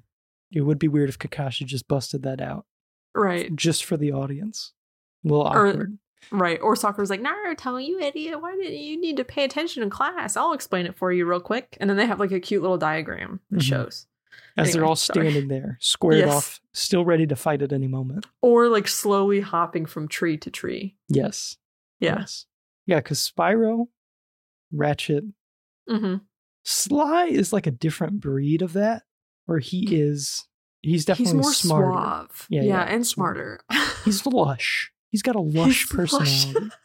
Um, and the environments are lush as well. mhm. Just Jak is a freaking idiot. He can't even speak. He doesn't talk. Yeah. Crash doesn't talk. Crash. Well, Crash is like an idiot who can't speak. yeah. Jak is a presumably no. normal person who doesn't speak. But Crash can go wah wah wah wah wah wah. Wah, wah, wah, wah, wah. Yeah, exactly. Yeah. Um, that concludes that segment. that concludes the very important questions. Do you have any very Yeah. important questions? It's usually me. no, Okay. no. I only have unimportant questions. Okay. We should have a new segment. Unimportant. Unimportant questions. questions. Um, and those are like the actual good questions, Right, like, As opposed to this, who are you going to save in a fire? um, Right. Situation. oh, you didn't specify it was a fire. I Well, I don't know. Spyro's most likely immune to fire. No, he's not. Actually, he's definitely not. Anyway, But if you, I'm like I'm immune to air because I breathe air. I I feel like guess. breathing fire makes you immune to fire. maybe. You know what I mean? Fish breathe water; they're immune to water. Anyway, Type advantages, people. Anyway, yeah. Okay, uh, I'll let you start with uh, campaigning concept. Okay. I listen, I'm gonna be honest. I did not pay attention to the cutscenes very well. Um, so it could be a little bit off on this. I but- assume there's like one at the beginning and one at the end, sort of thing. Yeah, there's not. Well, there's actually one that shows up in the middle too, but it's so inconsequential that I don't even remember. Oh, that's where he blasts his henchman, right? Like he. Yeah, yeah. Um, so for like the campaign or the plot, Spyro is having a- party, and his friends are there. I don't remember why they're having. no, no. no. It's um, it's uh, all of the dragon eggs that you captured in three. uh huh. They're hatching and receiving their firefly They're they're dragonflies or dragonfly. Sorry. Yeah. Okay. Okay. Got it. But even though there's no baby dragons that you can see, so like Yeah, I don't think there is. No. I think you have to look Um, that up too. That's probably like a f- from the manual sort of bit of lore. Okay. Okay. But so how how dragons sort of like work in the Spyro universe is they derive their power from dragonflies. So like how Sparks is like Spyro's health indicator and he like helps collect gems, that sort of a thing. Yeah. Um so um basically Ripto shows up, crashes the party, and he's like, bah, I'm just taking the dragonflies and scattering them all around. Um, so that the, the dragons can't have their power, and so Mhm. probably so he can take over the realms or whatever. Um, because that's kind of what he's always trying to do. Mm-hmm. Anyway, yeah. I got many questions for you. I'll Okay. start with uh, Ripto. How do you feel about Ripto's like return in this game? Because you, I would say, pretty decisively destroy him in Yeah. two uh, from the cutscene I Oh. saw. I mean, it probably would have been better. Well, okay. There's also like no explanation. I think that's the main thing. It's like Yeah. Yeah, there's no there's no explanation. I think it would have been I don't know. I don't know what it may be like a whole new villain because not only is Ripto back, he is rehashing like the plot of Spyro 3, which is I'm going to scatter the dragon eggs. And so mhm. now instead of scattering the eggs, we've scattered the dragonflies, which feels like you're you're just recycling two different ideas. Um Right.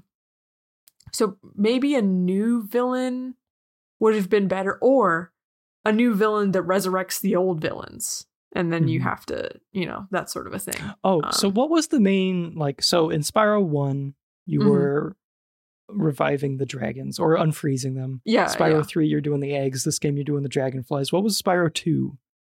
Um, you were freeing uh the different realms from Ripto's control and collecting um these like magical orbs that powered like a portal to get back to the dragon realms. Okay. Because in in two you um get like slurped out of the dragon realms and into like this like new set of realms. hmm Um, and Spyro's just trying to get back home so he can take a beach vacation. That's like literally all he wants to do. That's what that's what we want to do. So Yeah. of of those collectibles, like Mhm. main collectibles, which one of Mhm. those do you think is the most enticing or interesting? Because like with the dragons, you get a little bit of like, you know, they say a little thing. They all got a little quirky personality. Dragonflies, Oh, they just kind of have unique names, and then that's it. Yeah, I kind of like the dragons best, especially because they added those like unique designs in um, right? The Reignited remake? trilogy. That was good. Yeah. Yeah, very good. Yeah, Cletus. Shout Yeah, out to Cletus. Love Cletus. And they all have like their quirky little personality. That- Yeah, I I like that. I like that a lot. Actually, Mhm. I'd say that that's my favorite.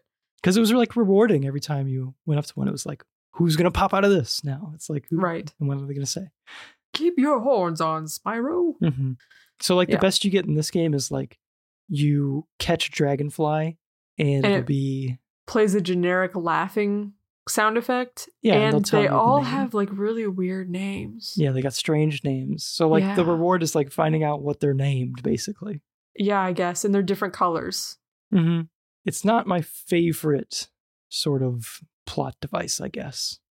Yeah, which I think also, so for Spyro 3 for the baby dragons, I think they might have had like unique animations because they would like pop out of their egg and Oh. maybe maybe do different things. I might be projecting that onto the game and misremembering. I don't actually know.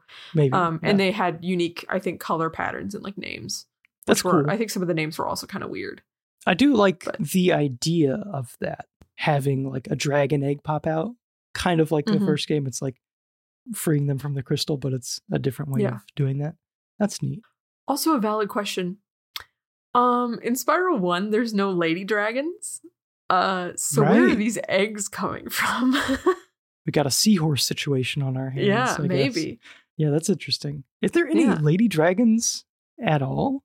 Um, not in the original, not in the original games. In Legend of Spyro, yes, and there's a love confession that comes with that. I've got a Um, very important question. Yeah. How do they visually distinguish the lady dragons? Oh, in in okay, there's two. There's two lady dragons, as far as I know. Um, you can look them up if you want to, actually, to see what their designs are like. One of them, you can look up Ember. Uh, just type in Ember space Spyro, and that will give you her. It's just pink Um, Spyro. Yeah, and she has very big eyelashes. Oh, is she in the Reignited trilogy? no, that's a mod. Mm, okay. Yeah. Uh, she is in Hero's Tail, um, which is a PS2 game that we will get to at some point. Um, and then you have Cynder, I think spelled C Y N D E R, uh, who made an appearance in the Legend of Spyro trilogy and in Skylanders. But Okay. yeah, and she has a couple, a few different designs.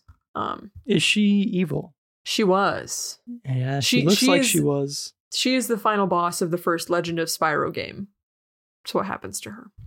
But she's like she's not like evil. She's she was like tormented and like twisted into this big evil dragon. And then you defeat her and then she shrinks down into a cute little girl dragon. Nice. Yeah. Did you see that thing I sent you? Oh my god. oh my god. Why what what Just what a YouTube this? thumbnail, I guess. Okay. I don't understand. I hate that. I anyway. hate it. It's the Yeah. like first thing I see when I type in Spyro Cynder. Oh, well. Oops. Sorry about that. Yeah, thanks for that. Yeah. I'm gonna have to go to a therapist now. Right. Um, Um okay, I want to talk more about Spyro's friends. Let's yeah, cover okay. this cocaine leopard that we see at the beginning of the game. This cocaine. le- He's from Spyro 2 Okay, and 3. okay. Is he Uh-huh. like Spyro's? Like, uh, is he like a, an essential character in some way? Why are there leopards? I thought this was a dragon world. What's going so on? so he is from so so he's not from the Dragon Realms. He's from that separate set of realms in Spyro 2. That's where you meet Hunter. There's Hunter and Elora. Is she I the think bunny? Elora's her name. No. and Elora is a fawn. So she's like a little half girl, half goat chick. Okay. Um, and and she and Hunter are our best buds from that second set of realms. And you meet Hunter uh, at the beginning of Spyro 2, and he teaches you the gliding mechanics.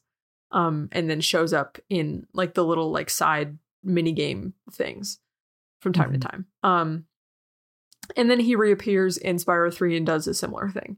The bunny gal, I don't remember her name, um, but she is the villain's apprentice from Spyro 3. And she, I think, has a crush on Hunter and ends up betraying the villain and helps you out because of Hunter. okay. Um, I almost why wrote down her name because I did see it, but instead I wrote down Walmart brand Lola Bunny. So that's kind of what she is. I forgot her name. I don't Yeah. remember her name. she, Um, I didn't like them. Okay. I didn't like That's- them. Okay. Uh, I don't Um, like looking at them.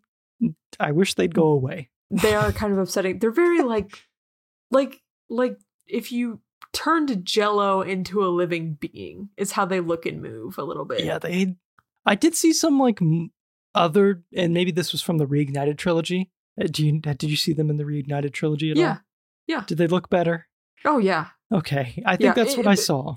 It's like it's like they took their PS1 models and didn't really update them at all. Is why they look like that. That's like what the intro cutscene feels like. Yes. The intro cutscene is an abomination. Yes. Also, did you did you see the big blue dragon looking lady with the big rough collar, the the balloon at the beginning of the oh, cutscene? Was she one of the like people behind Ripto? No. Oh, I don't She think was- I caught her. Like the camera, it's like looking up, there's like party balloons, and then there's like a balloon of this big blue I'm gonna see if I can find it real quick.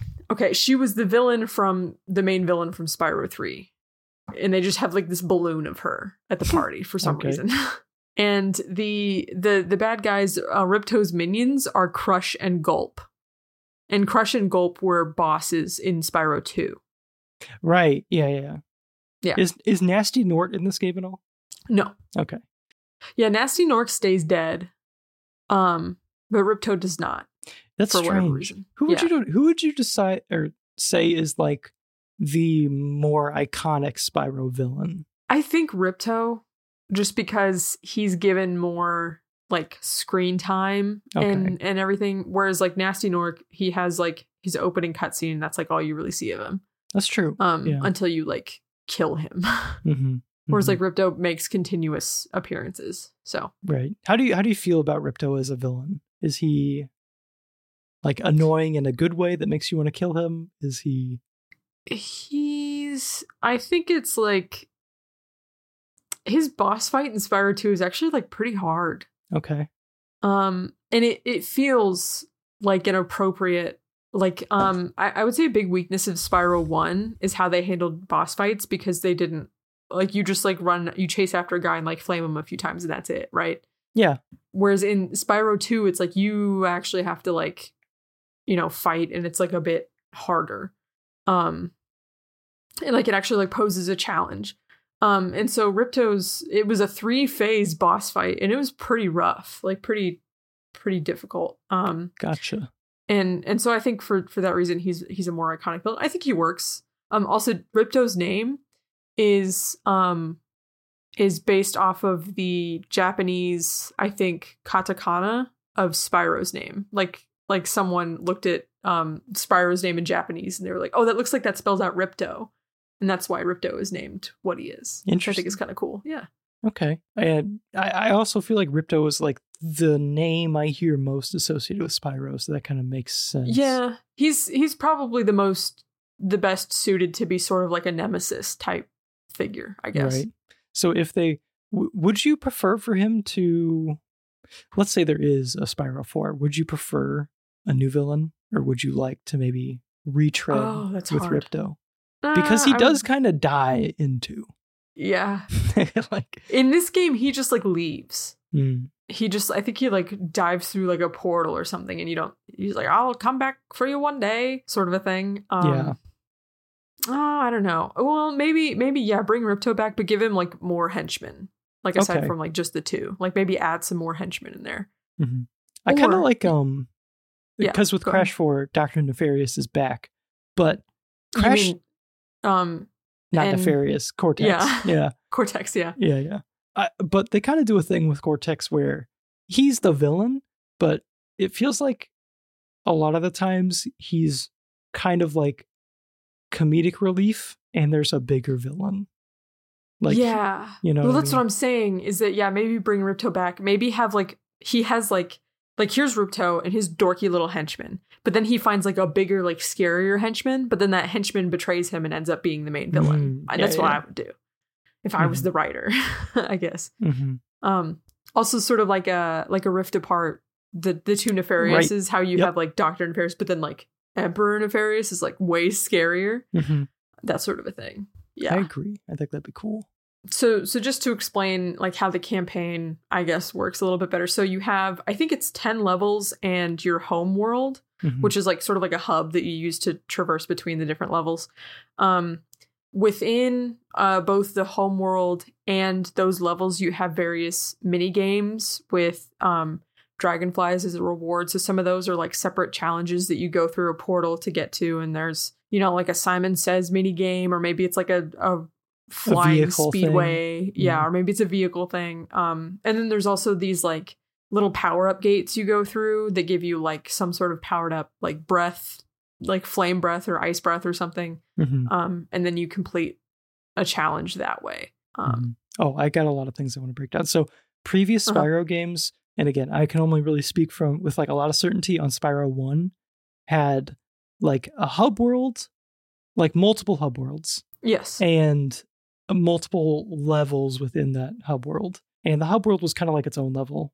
Do you prefer having like more levels that are smaller or kind of like how this game does it where it tries to have fewer large levels hmm i that's really hard for me to say because i do have a lot of problems with the level design in this game mm-hmm. i think if it was like implemented and and had like the polish and like the the time and the thought behind it i think it could be fine um i do i do like how Spyro 1 has like each like hub world and then the the associated levels have like their themes though. So mm-hmm. like as mm-hmm. you progress through the game you get to see these different themes. I don't know.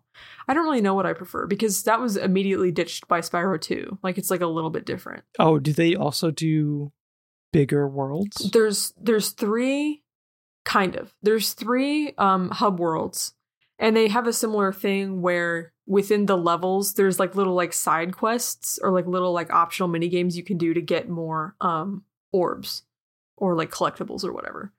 Um and they still have like speedways that are like their own separate uh levels. Okay. Um i probably like how spyro 2 does it the best. Mm-hmm. and i don't really remember. No spyro 3 had too many different like gameplay types i think. That's going to mm-hmm. sound weird but in spyro 3 you can control other playable characters um when you go into their specific levels. And I didn't I don't I like the core Spyro gameplay. Yeah. I didn't really like their their uh gameplay so much. If I was to throw my own opinion into like the bigger but fewer or smaller but more, I think that as far as a collectathon goes, it makes more sense to have sectioned off areas as opposed to because imagine like you're missing a few things in a large open world. It's like, well, now it's kind of frustrating to retrack yeah. everything. Whereas mm-hmm. in Spyro 1, having to retrace your steps and find something was never overly frustrating because the worlds were more self contained. Right. Um, I think that you could like still have a larger world if you found a way to section it off. Like imagine Spyro 1, but instead of blending the level or the the worlds within the hub world together through like a portal if there was just like a pathway that kind of like Jak and Daxter where you enter. Yeah, you know, and the collectibles section. are tracked mm-hmm. differently within those sub. Yeah, that makes sense. Yeah, that yeah. makes sense. Yeah. I think that, I think that could work. That'd be cool too because then you get the sense of like a large world, mm-hmm. but it's still manageable and you can like tackle them without getting yeah. lost or anything like that. Right. I think that that would be like my preferred way to do it. Uh, I have another question. Do you feel like this game mm. is light on content in any way? Because yeah. okay, okay. So, like, how would you compare it to Spyro One? As I guess is like my only real touchstone. Mm, okay. No, I would say Spyro One definitely feels more fleshed out because uh-huh. even though even though Spyro One doesn't really have like the mini games yet or anything like that, um, you the, the sense of like well, just like the sheer amount of levels mm-hmm. and um you know the all of the collectibles are necessary. Like you have to have a certain amount of gems. You have to free a certain amount of dragons and collect a certain amount of eggs that sort of a thing. And and if you do all that you are rewarded with a bonus level. Whereas this oh, the progression yeah. is only tied to the amount of dragonflies and there's no bonus for going out of your way to get all the gems or anything like that. It's it's just progression is only dragonflies. You can completely ignore all the gems in the game and be able to progress interesting. pretty much yeah. Yeah, that's hmm. Well, progression is also not really they, they tried to have progression tied to power-ups as well. Right. So, um so like you could collect to open the gates and stuff. Right? Yeah, yeah, There's like there's bubble breath, there's um lightning breath and frost breath, I think, and like a wing shield. But Okay. the the everything about the game, the way it's like structured with like you have to have this certain amount of dragonflies to get into this level, it's already linear to begin with. So having things like gatekeeping things behind these abilities is not doing anything to to make the experience more meaningful hmm if that makes sense. Whereas Spyro 2 was like, okay, um, you have like this like chunk of collectibles in this level and you cannot reach them until you get this certain ability. So then you have to backtrack back to this level. Or maybe you need this specific special ability to, to complete this mini game. So you're gonna have to come back. That sort of a thing that's more like meaningful, I guess. Yeah. I don't know. okay. I want to because you brought up the power ups. Um, I'm curious, like how their what their purpose is, because I only made it to the point where I unlocked lightning breath, Mhm. and I didn't really make it to a point where I found out how lightning breath was really differentiated from f- fire. It's not. It's not. not it really seemed like The- it wasn't. Yeah, no, the only thing that it does that you have to use it for is there are certain some things well like in in like um the crop circle the farming level. There's like lightning rods that you have to power up by using the lightning breath on it or like you have to use bubble breath to catch dragonflies. Um other than that there's no reason for it. Like there's take it does of- not add anything. Mhm. I take issue with that as a concept because Yeah. they have they they operate the same as your regular old flame breath, right? Yes. Like it's a cone. It just interacts with the world differently. And that's a strange sort of because from a world perspective, like a, you know, logic in the game world, like it makes sense that you have to use a bubble to capture a dragonfly or whatever Mhm. or you have to use lightning to interact with the flame rods, but or not the flame rods, the lightning rods. Um, Yeah. But from like a gameplay sense, all you're doing is cycling through the same thing. Like yes. it's not like switching to a different gun in a shooter where the gun would handle differently. Like there would be different properties to it. Maybe it would like charge up or it would be a burst fire or something like Right. that. Like and I think if they're if they maintained like the different types of breath but they didn't all operate the same way, that would be more interesting because as of now it's like the gameplay is just cycling through with the L button. right. That's it. And yeah. that's just annoying. That's not really fun. Right. I and I don't know how much of this is due to how like rushed this game was or if this is if if the that part of the end product is developer intended 100% because well like well so like Ratchet and Clank for example you know like switching weapons in Ratchet and Clank is fun because those weapons apply to you can use them as tools in certain specific scenarios in this game there are no scenarios to play with Mhm. it's just It would be like Yeah. if Ratchet and Clank had three colors of guns and it was like red, and green, they and all blue. did the exact same thing they do the same thing, but you can only use red guns to shoot red enemies and green guns to shoot green enemies and blue guns. Like yeah that's exactly not what you want. Yeah. I will say I was mentioning the the backtracking thing earlier where it's like, oh, you can't do this thing until you have this ability. There's I think literally one example in the whole game. And that is in the first level in the Dragon Dojo. You have to there's like these little baby dragons and they're like, oh my kite's stuck. You have to get frost breath and come back and freeze them and then Oh, jump on them and then jump up there and get their kite down. But when I did that, it was hella buggy and it did not like to let me stand on the frozen block that I turned the baby dragons into and kept like shooting me off in random direction. It was frustrating. yeah, Um, so that like barely functions. Um, I gotcha. But yeah, Um, I'll I want to move on to uh because we kind of discussed level design and all that. I wanted you to kind of give your two cents when it came to like you wrote down gym placement and the use of space. So I want to hear what you have to say about that. So my issue with, and I think this is because once again, I don't know what what what is developer intended and what is a, a product of this being a rushed piece of shit. The levels, there are so many parts of these levels that it's just like a big wide open like room sort of or a big wide open space, and the only thing to do in that space is to zigzag around and collect gems. Mhm. And this leads to a lot of really wide empty corridors or wide empty like corners of specific areas that that don't they have nothing of interest, they serve no purpose.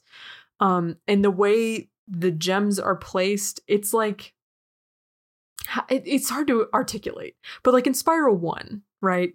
The way the way the gems are like clustered, it makes it like satisfying to go pick them up because it's like, okay, I'm going to glide over to this platform and I'm going to clear this off and pick up these gems.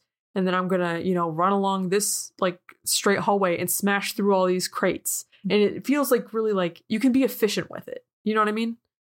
Um with how you're picking up the collectibles versus in this game, it feels like somebody t- took the gems and they like walked around the level and sort of like threw it out like bird seed or Yeah. something. And and it just makes collecting them frustrating because you have to like zigzag like you can't walk straight through the hallway and just pick up the gems. You have to zigzag back and forth all around and do that mm-hmm. when you go up and down stairs and like it's just the the gem placement it, it feels like they were trying to um pad out the gameplay by making you literally waste time dicking around picking up gems That's that were put what in I was going to say. Yeah, that's what Yeah. it felt like to me. The first time I was playing the game, I crashed and lost all of my progress. But the first time I was playing the game, I was playing it like I played the original Spyro, where I was collecting everything as I went along, Mm-hmm. and it felt so tedious. Whereas in Yeah. Spyro, it didn't. It felt enjoyable yeah in a way that wasn't like, oh man, I'm just doing something like super. It felt like I was just running around in mindlessly yeah. Yeah. It wasn't. Isn't that weird? And like, you don't notice that there is an art to that sort of thing until you see a bad example of it. And then you're Mhm. like, why does this suck so bad? Mhm. Okay. Another thing that. You, so you mentioned um in the mechanics section because we've kind of tackled. Uh, we're kind of jumping around all over, which is fine. no, it's fine. um the mechanics so i immediately felt like this game was off and i'm like i'm not sure if that's like the inconsistent frame rate that's happening the slowdown Mhm. that's happening occasionally but controlling spyro felt kind of st- stiff stiffer less yeah. flexible than spyro 1 from what i played of the reignited trilogy and i'm curious like if you have if you if you feel like it doesn't bother you too much because maybe you're familiar with it or you do feel like it's in line with previous spyro games more than i would say i, I don't know No, it, it sucks. It's like it's like the game has like consistent input lag. mm, okay Um and it's it's always it's always felt that way to me. Whereas Okay. like yeah, yeah, Spyro 1 and 2 feel it feels like fine to control. It's not like frustrating whereas this it's like okay. It- you know, it's like Spyro doesn't like react as like fast as you wanted to or like move as fast as you wanted to. it feels like he doesn't maybe he doesn't like turn like his turning radius is maybe wider and that makes him feel like kind of less nimble than yeah.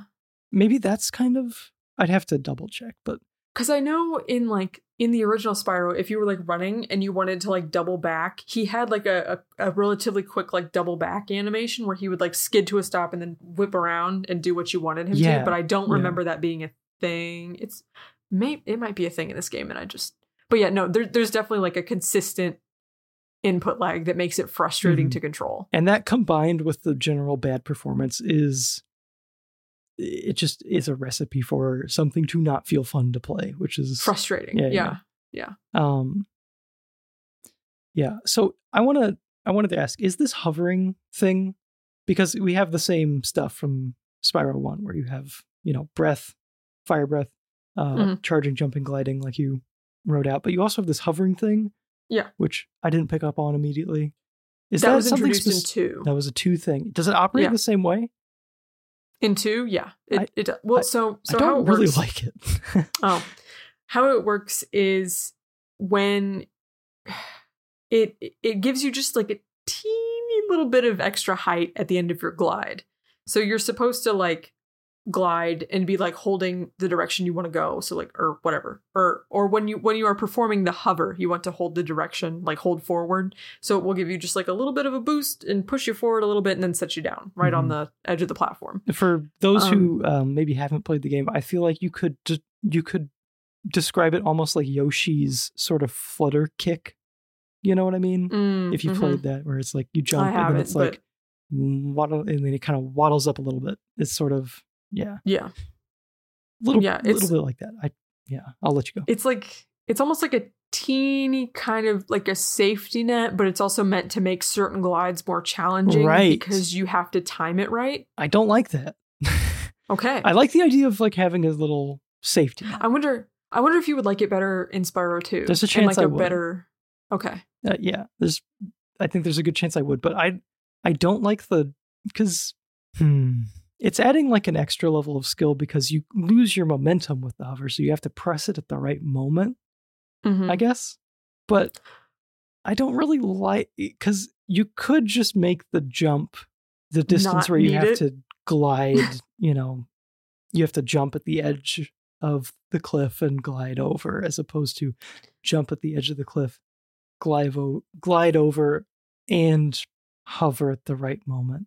And I felt like I was struggling to like kind of nail the hover because it's kind of like you stop and then you go Yeah. up and if you don't if you're not really right you don't have any way to make it all the way to the platform so It is kind of a butt clencher. yeah like when you use it you're like like am i gonna make it um i will say that something i think that made using the hover frustrating in this game was sometimes maybe the scenario you had to use it in so like sometimes there were like floating platforms that when you stood on them they would kind of like bounce up and down and so that would um like i'm trying to think of an example that you would have seen but probably in later levels there's like there's like floating platforms that have like some physics to them where when you get on them they kind of like want to bob around a little bit and that makes it frustrating to try and hop from platform to platform because your it messes with your jump height and like your your ability to jump and glide and judge Mhm. all that is messed up and then also there are the platforming challenges. I don't know if you got to the one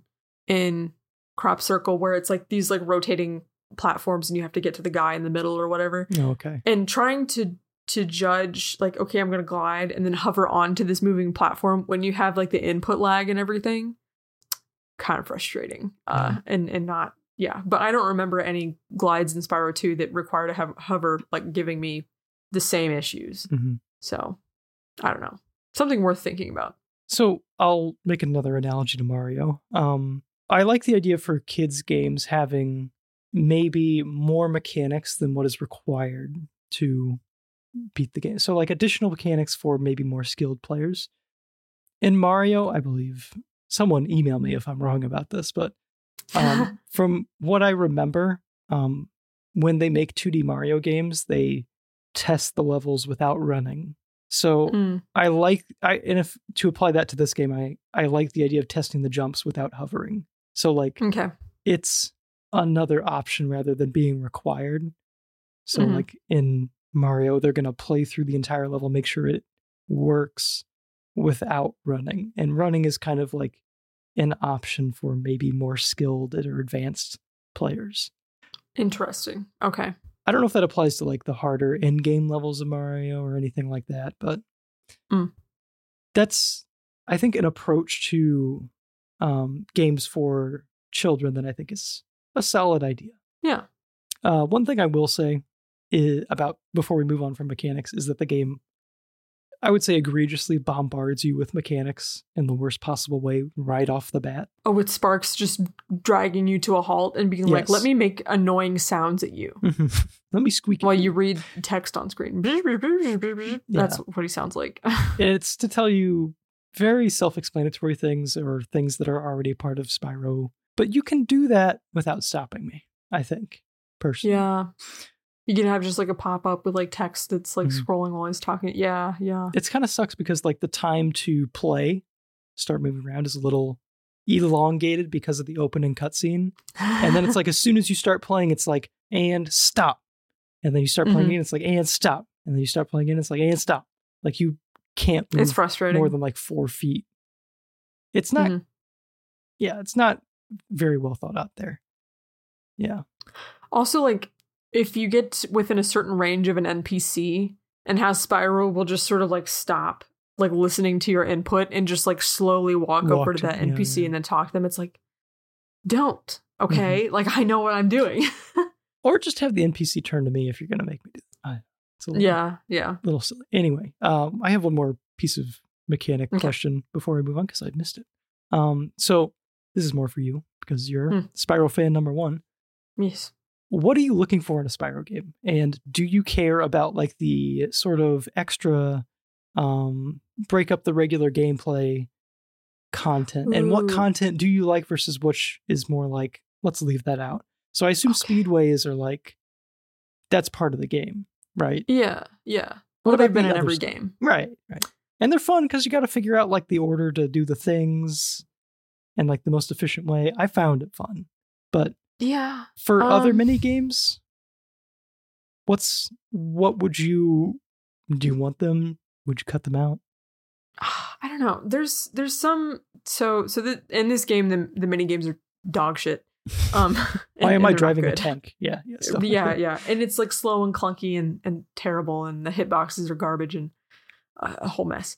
Um, there's a later um tank mini game where it is timed, and you have to get through it without dying, and it's a hellish nightmare that I save state scummed my way through because I was Mm. like, I'm going Okay. to go insane. You can't. Um, anyway, I like. I don't know. I don't know. You know what my favorite challenge is is when is when the level design itself presents you with a unique challenge like treetops in Spyro 1. Do you Yeah. remember treetops Yeah. where it's like the ramps?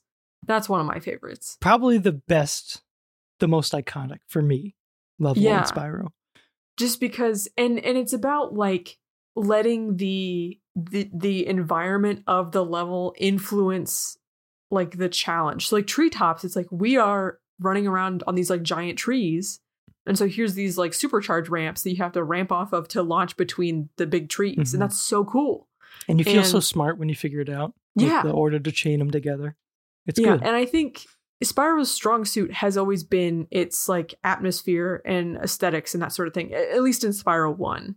So like that sort of like smart level design is is what is important to me. And then I mean th- there's there's plenty of mini games or or like side challenges or whatever in Spyro 2 that are fun, but there's some that are like stinkers where it's like I'm going to do this just cuz I want to get that 100% completion. Am I having the time of my life? No, not really. But they're also like none of them are are asking that much of you. Mm-hmm. Well, there is one that is um for those of you who've played Spyro 2, Fracture Hills, um, Hunter with that stupid, stupid fucking potion, and the stone golems that are trying to smash him.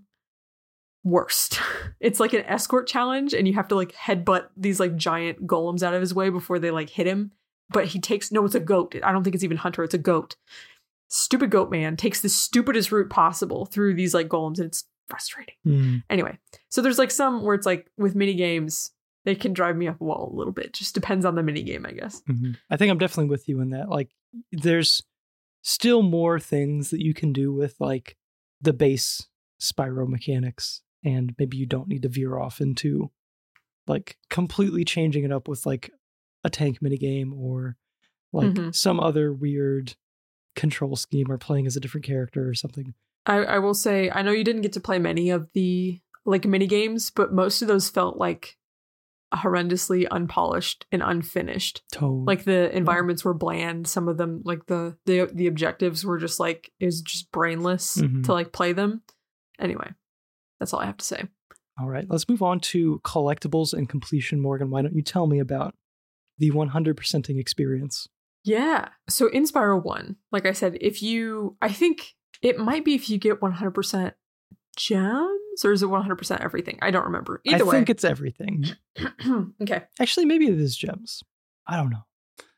Regardless, you unlock um, Gnasty's loot, which is um, a level that has like a, a sort of like a new mechanic where it's like you can fly anywhere you want. Um, but it has like some stipulations where like you have to your maximum like Height, um, altitude. height. Yeah, your maximum altitude is based off of the highest platform you can jump off of in level. Yep. That's cool. I'm It cool with cool. that. It's fun to do.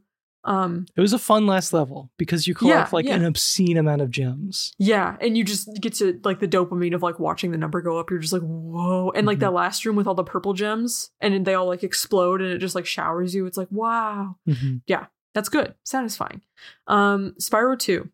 If you get enough orbs, um, you get to unlock Dragon Shores, so you get to take Spyro's beach vacation Nice. um, that he wanted to take, and you get to do mini games there. Um, and then also, if you have 100% collectibles, you get to unlock a permanent um, upgrade to your flame attack. And then when you do that, you can also, I think, kind of sort of do like a new game plus. okay, I was gonna ask. Yeah. Yeah, where you have that that special powered up flame attack.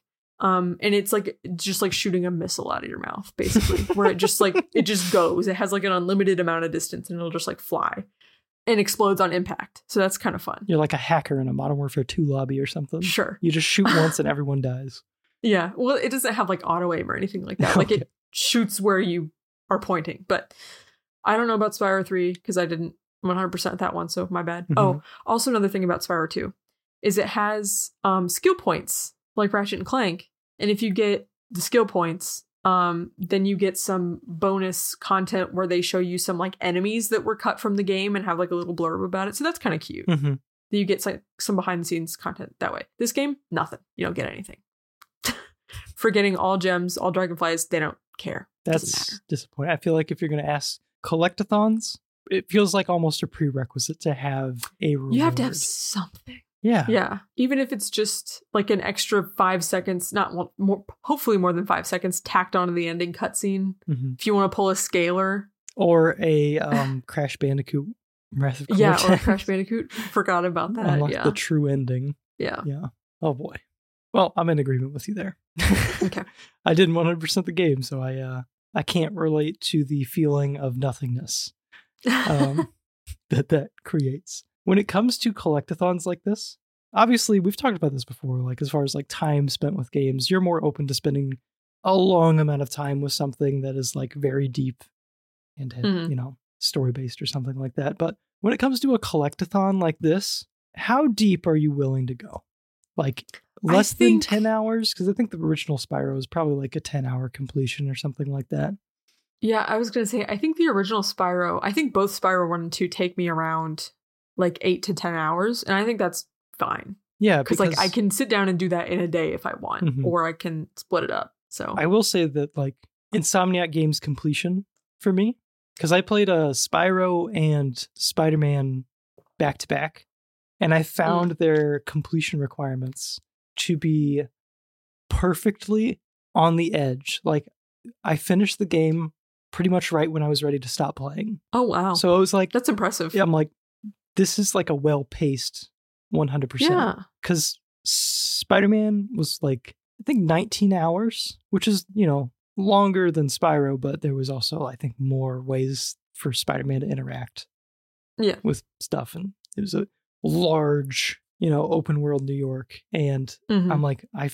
100%. I'm like, I'm ready to stop. Same with Spyro. It's like 100%. I'm ready to stop. Um, Mhm. So it was like very well timed, I think, in that sense. I don't think something could reasonably go on for more than 20 ish hours. no, That's like on the high end. Cause, like, yeah, especially a 3D platformer, I I love Mario Odyssey, but I feel like that game maybe too much to collect in that game. That's like a, Mm. like a thousand moons, I think.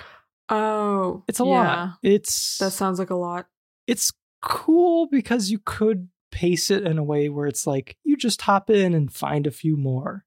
And that would probably be a satisfying way to do it, but I I prefer to play and finish, like kind of more intentionally rather than pick up and play constantly. So Mhm. yeah. If you have Um, anything else to add to that one. Oh, I don't, but real quick, it says that you hated using bubble breath for dragonflies. Yeah, the hitbox on that was fucked up. That It was mean. messed up. It was hard to Yeah, catch it was those suckers. terrible. Yeah. Yeah. Okay. Move on to visuals. Yeah, let's do it. Okay. Who? Okay, I will say the visuals in this game are not I I would not rate them the worst we've seen. Um the worst being uh I'm drawing a blank s- no. What is it? Uh n- Harry Potter? no. Well, that's a stinker. No, no, Was the it a launch game? Oh no. Yes, no. Yes, no. Sorry. The cyberpunk cop lady. Oh, Oni. Oni. I was trying to say onigiri, and I'm like, no, that's the rice triangles. Oh. It's like a food. Um, yeah, no, Oni was bad. Bland visually. environments for sure. Yeah, yeah. This does not. Mm, the environments are like bland, but it's not like as bad. Yeah, that Um, that had major like early PC 3D game vibes to me. Yeah. Yeah. So I, I mentioned this, I think, jokingly, maybe in the intro of this, where there's like certain elements in this game that are lacking polish. So, like the skyboxes, the water planes, they look very basic, very like this is something that somebody slapped together in like a day, sort of a thing. Mhm. Um, also, we've mentioned, I think, the frame rate issues with like the input lag. Um, there are also some bugs and texture glitches that cause like a horrible like flashing, like like an enemy texture will glitch and like flash rapidly across the whole screen and like hurt your eyes. Mm, Um, and I said something about this game should come with an epilepsy warning. yeah. Um, Yeah, and because you said that, I tacked this on. I wasn't going to add it because I didn't really have much to elaborate on. It was just like mhm.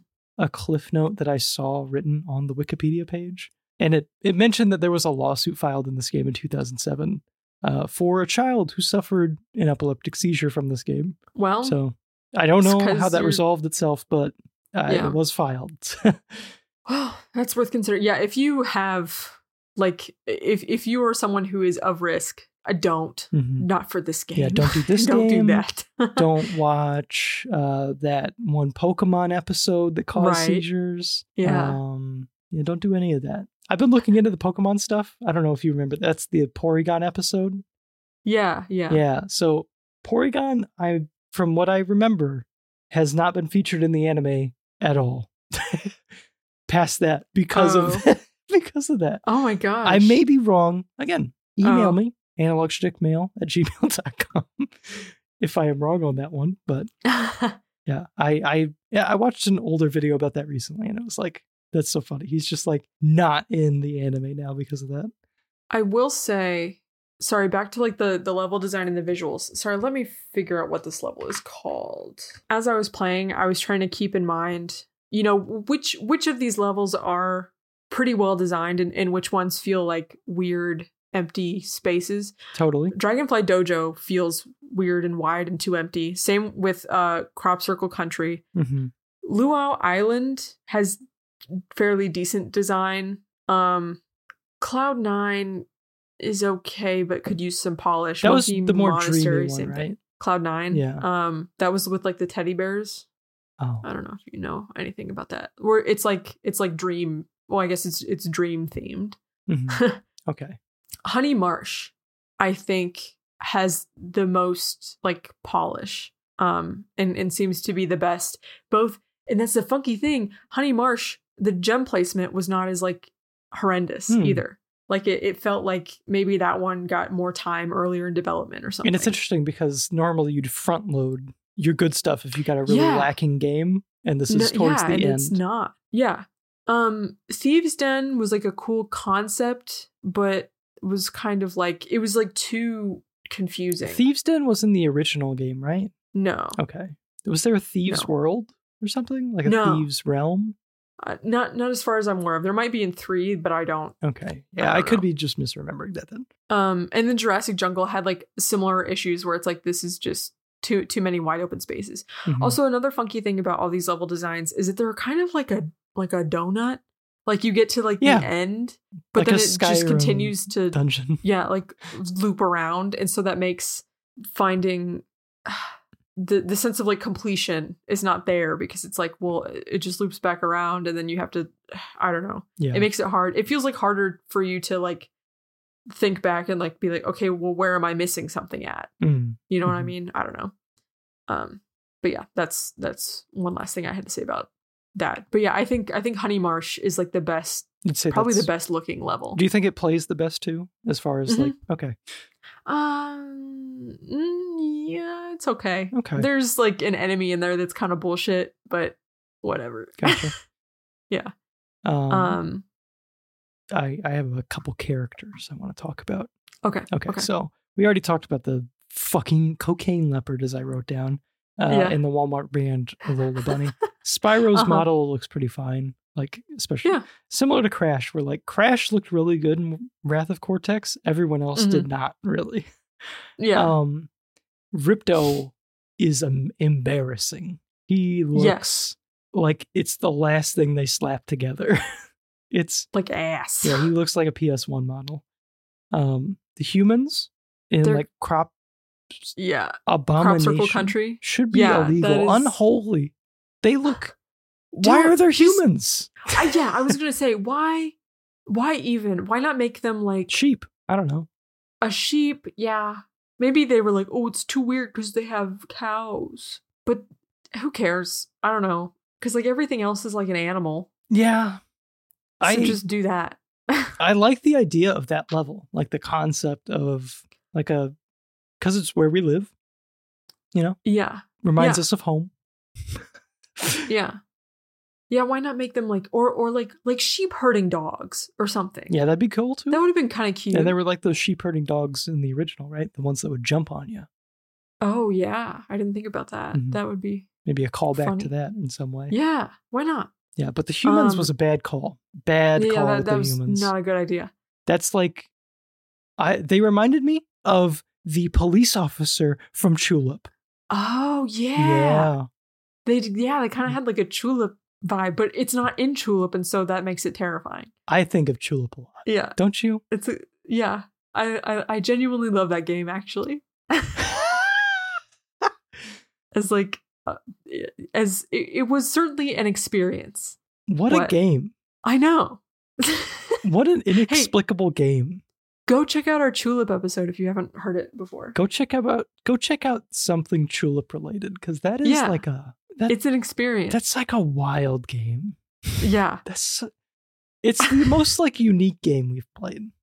I think so. Maybe the yeah. most unique game I've played. Maybe not. Anyway. Oh, what was I gonna say?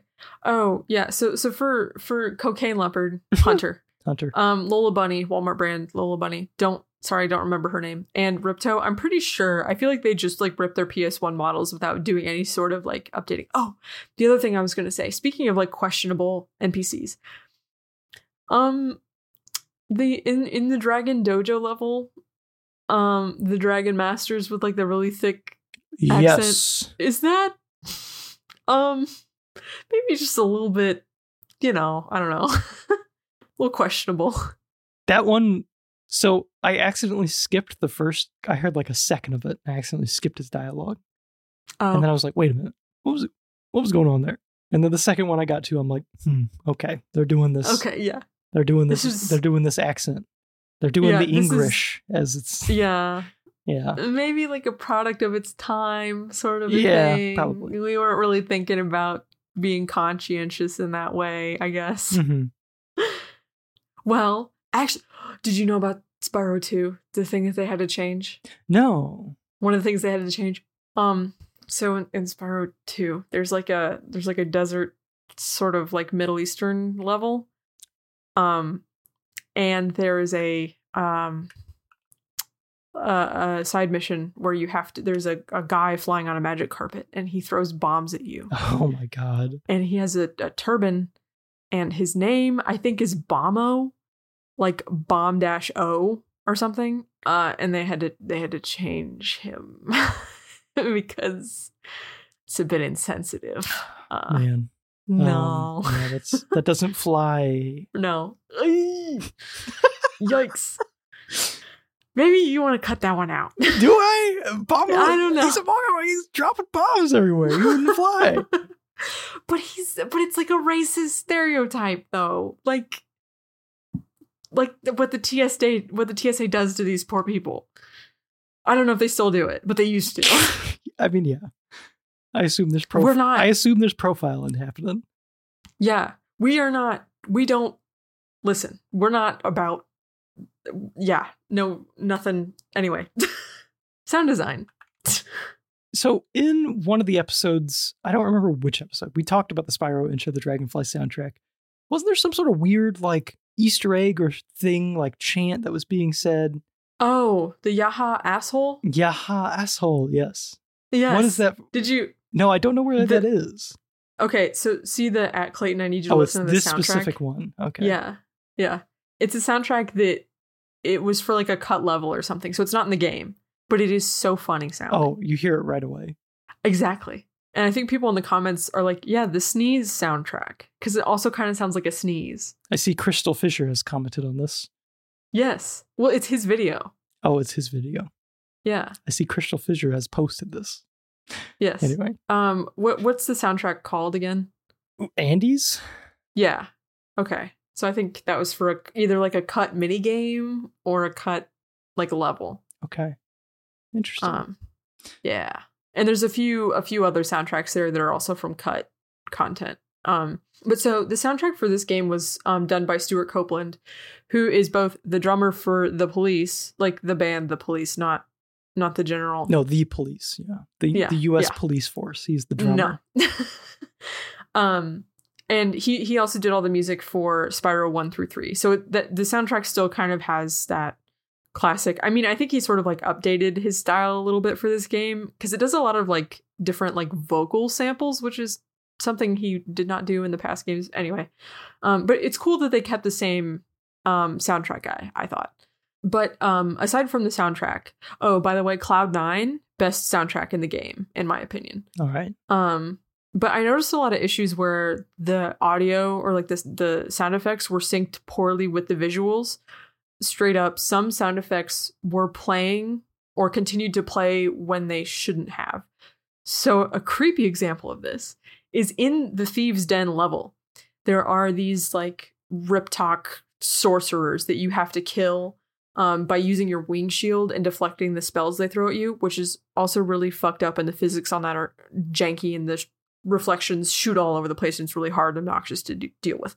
But after you kill the wizard guy, the the weird like creepy chant thing he's doing will continue for like 20 seconds after he's dead, and it's Hmm. creepy and upsetting. that's it's like- interesting.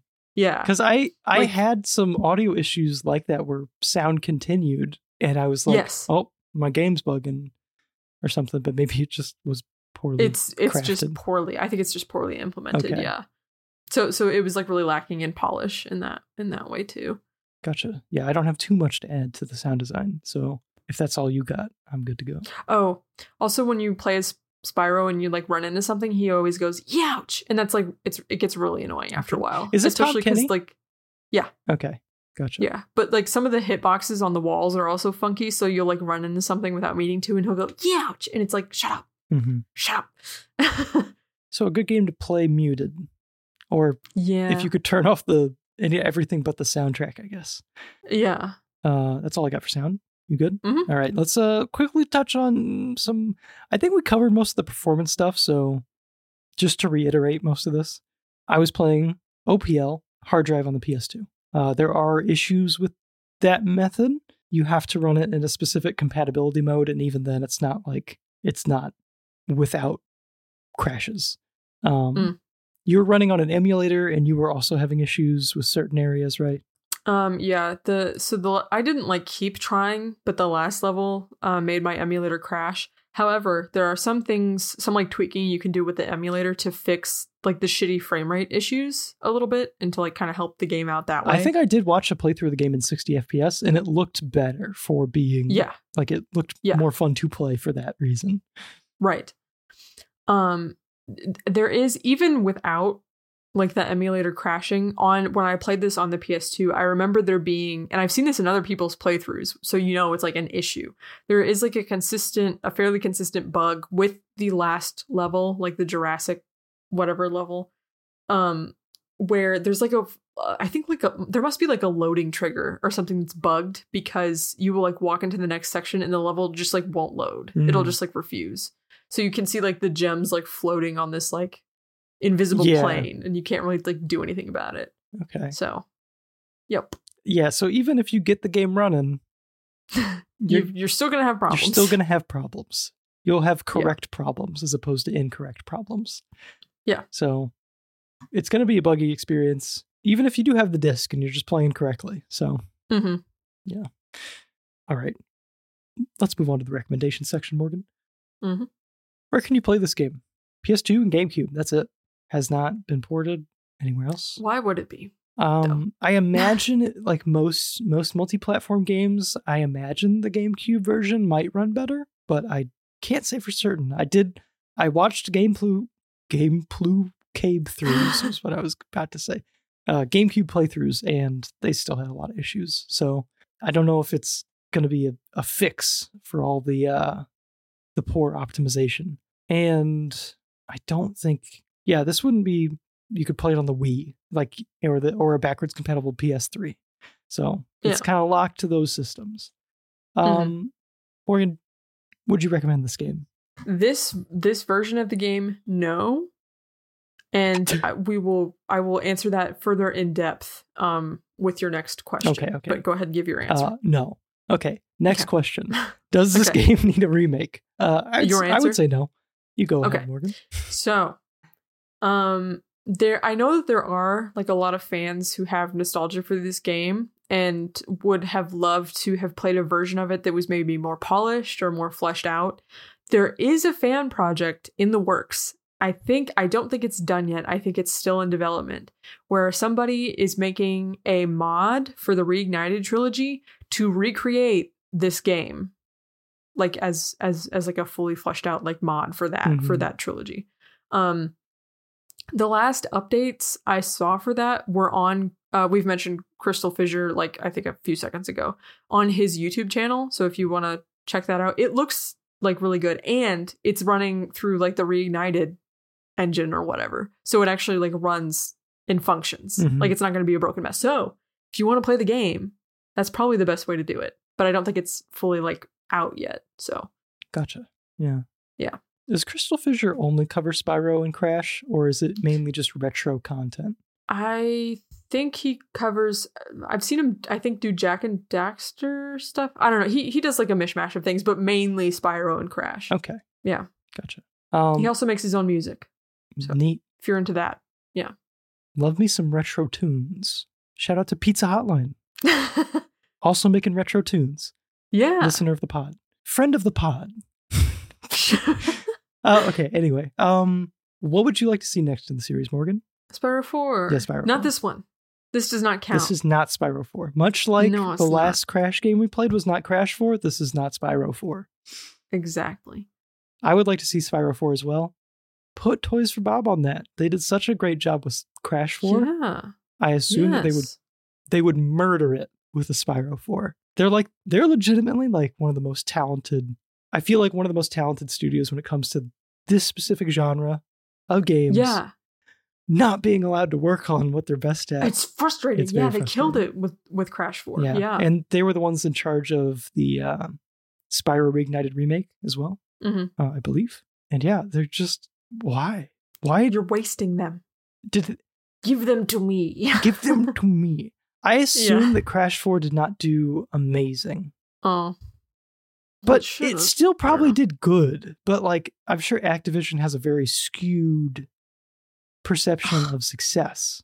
It's freaking corporate. Morgan is seething right now. Sweet. I'm the only one who can see it, but Morgan is seething. Next, you're gonna put advertisements in my sky, and then I'm coming for you. Oh man. Yeah, give us Spyro 4 yeah. or else. All right. That's Spyro Enter the Dragonfly, everybody. Okay, next game. Rule of Rose. God have mercy on our souls. We're not going to make it, Morgan. What a tonal shift Yes. from Spyro Happy Fantasy Land to uh, who Grimdark. man, yeah, um, so much like Haunting Grounds, this is a Haunting Ground. Haunting Ground, sorry. Demento. much like Yeah. Demento, this is a very like obscure, hidden gem survival horror game for the PS2. Um, Yeah. Developed by none other than uh, Punchline, the Chulip people. What a departure! uh, the game that was banned in the UK. I don't know if it ever released there. Um, Oh, okay. Wait, was it banned? Significant controversy. We'll get into it. We'll figure out the actual truth for the episode. Um, there was issues. Uh, horror game set in like a boarding school. I think. I think it's gonna be a good time. Are they? Are they British? Probably British. Morgan, All right. this is gonna be a tough one for us. We're a bunch of little babies. Yeah, I'm not like I, I'm looking forward to it, but like not. I'm scared of it. Yeah.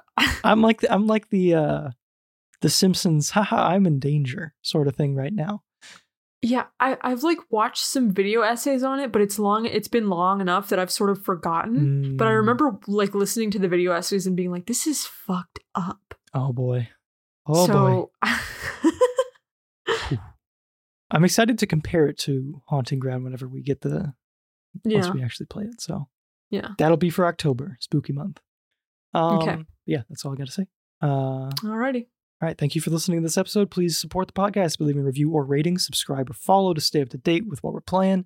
Share the podcast with a uh, friend who loves PS2 or this generation of games. Uh, Or Naruto. or Naruto.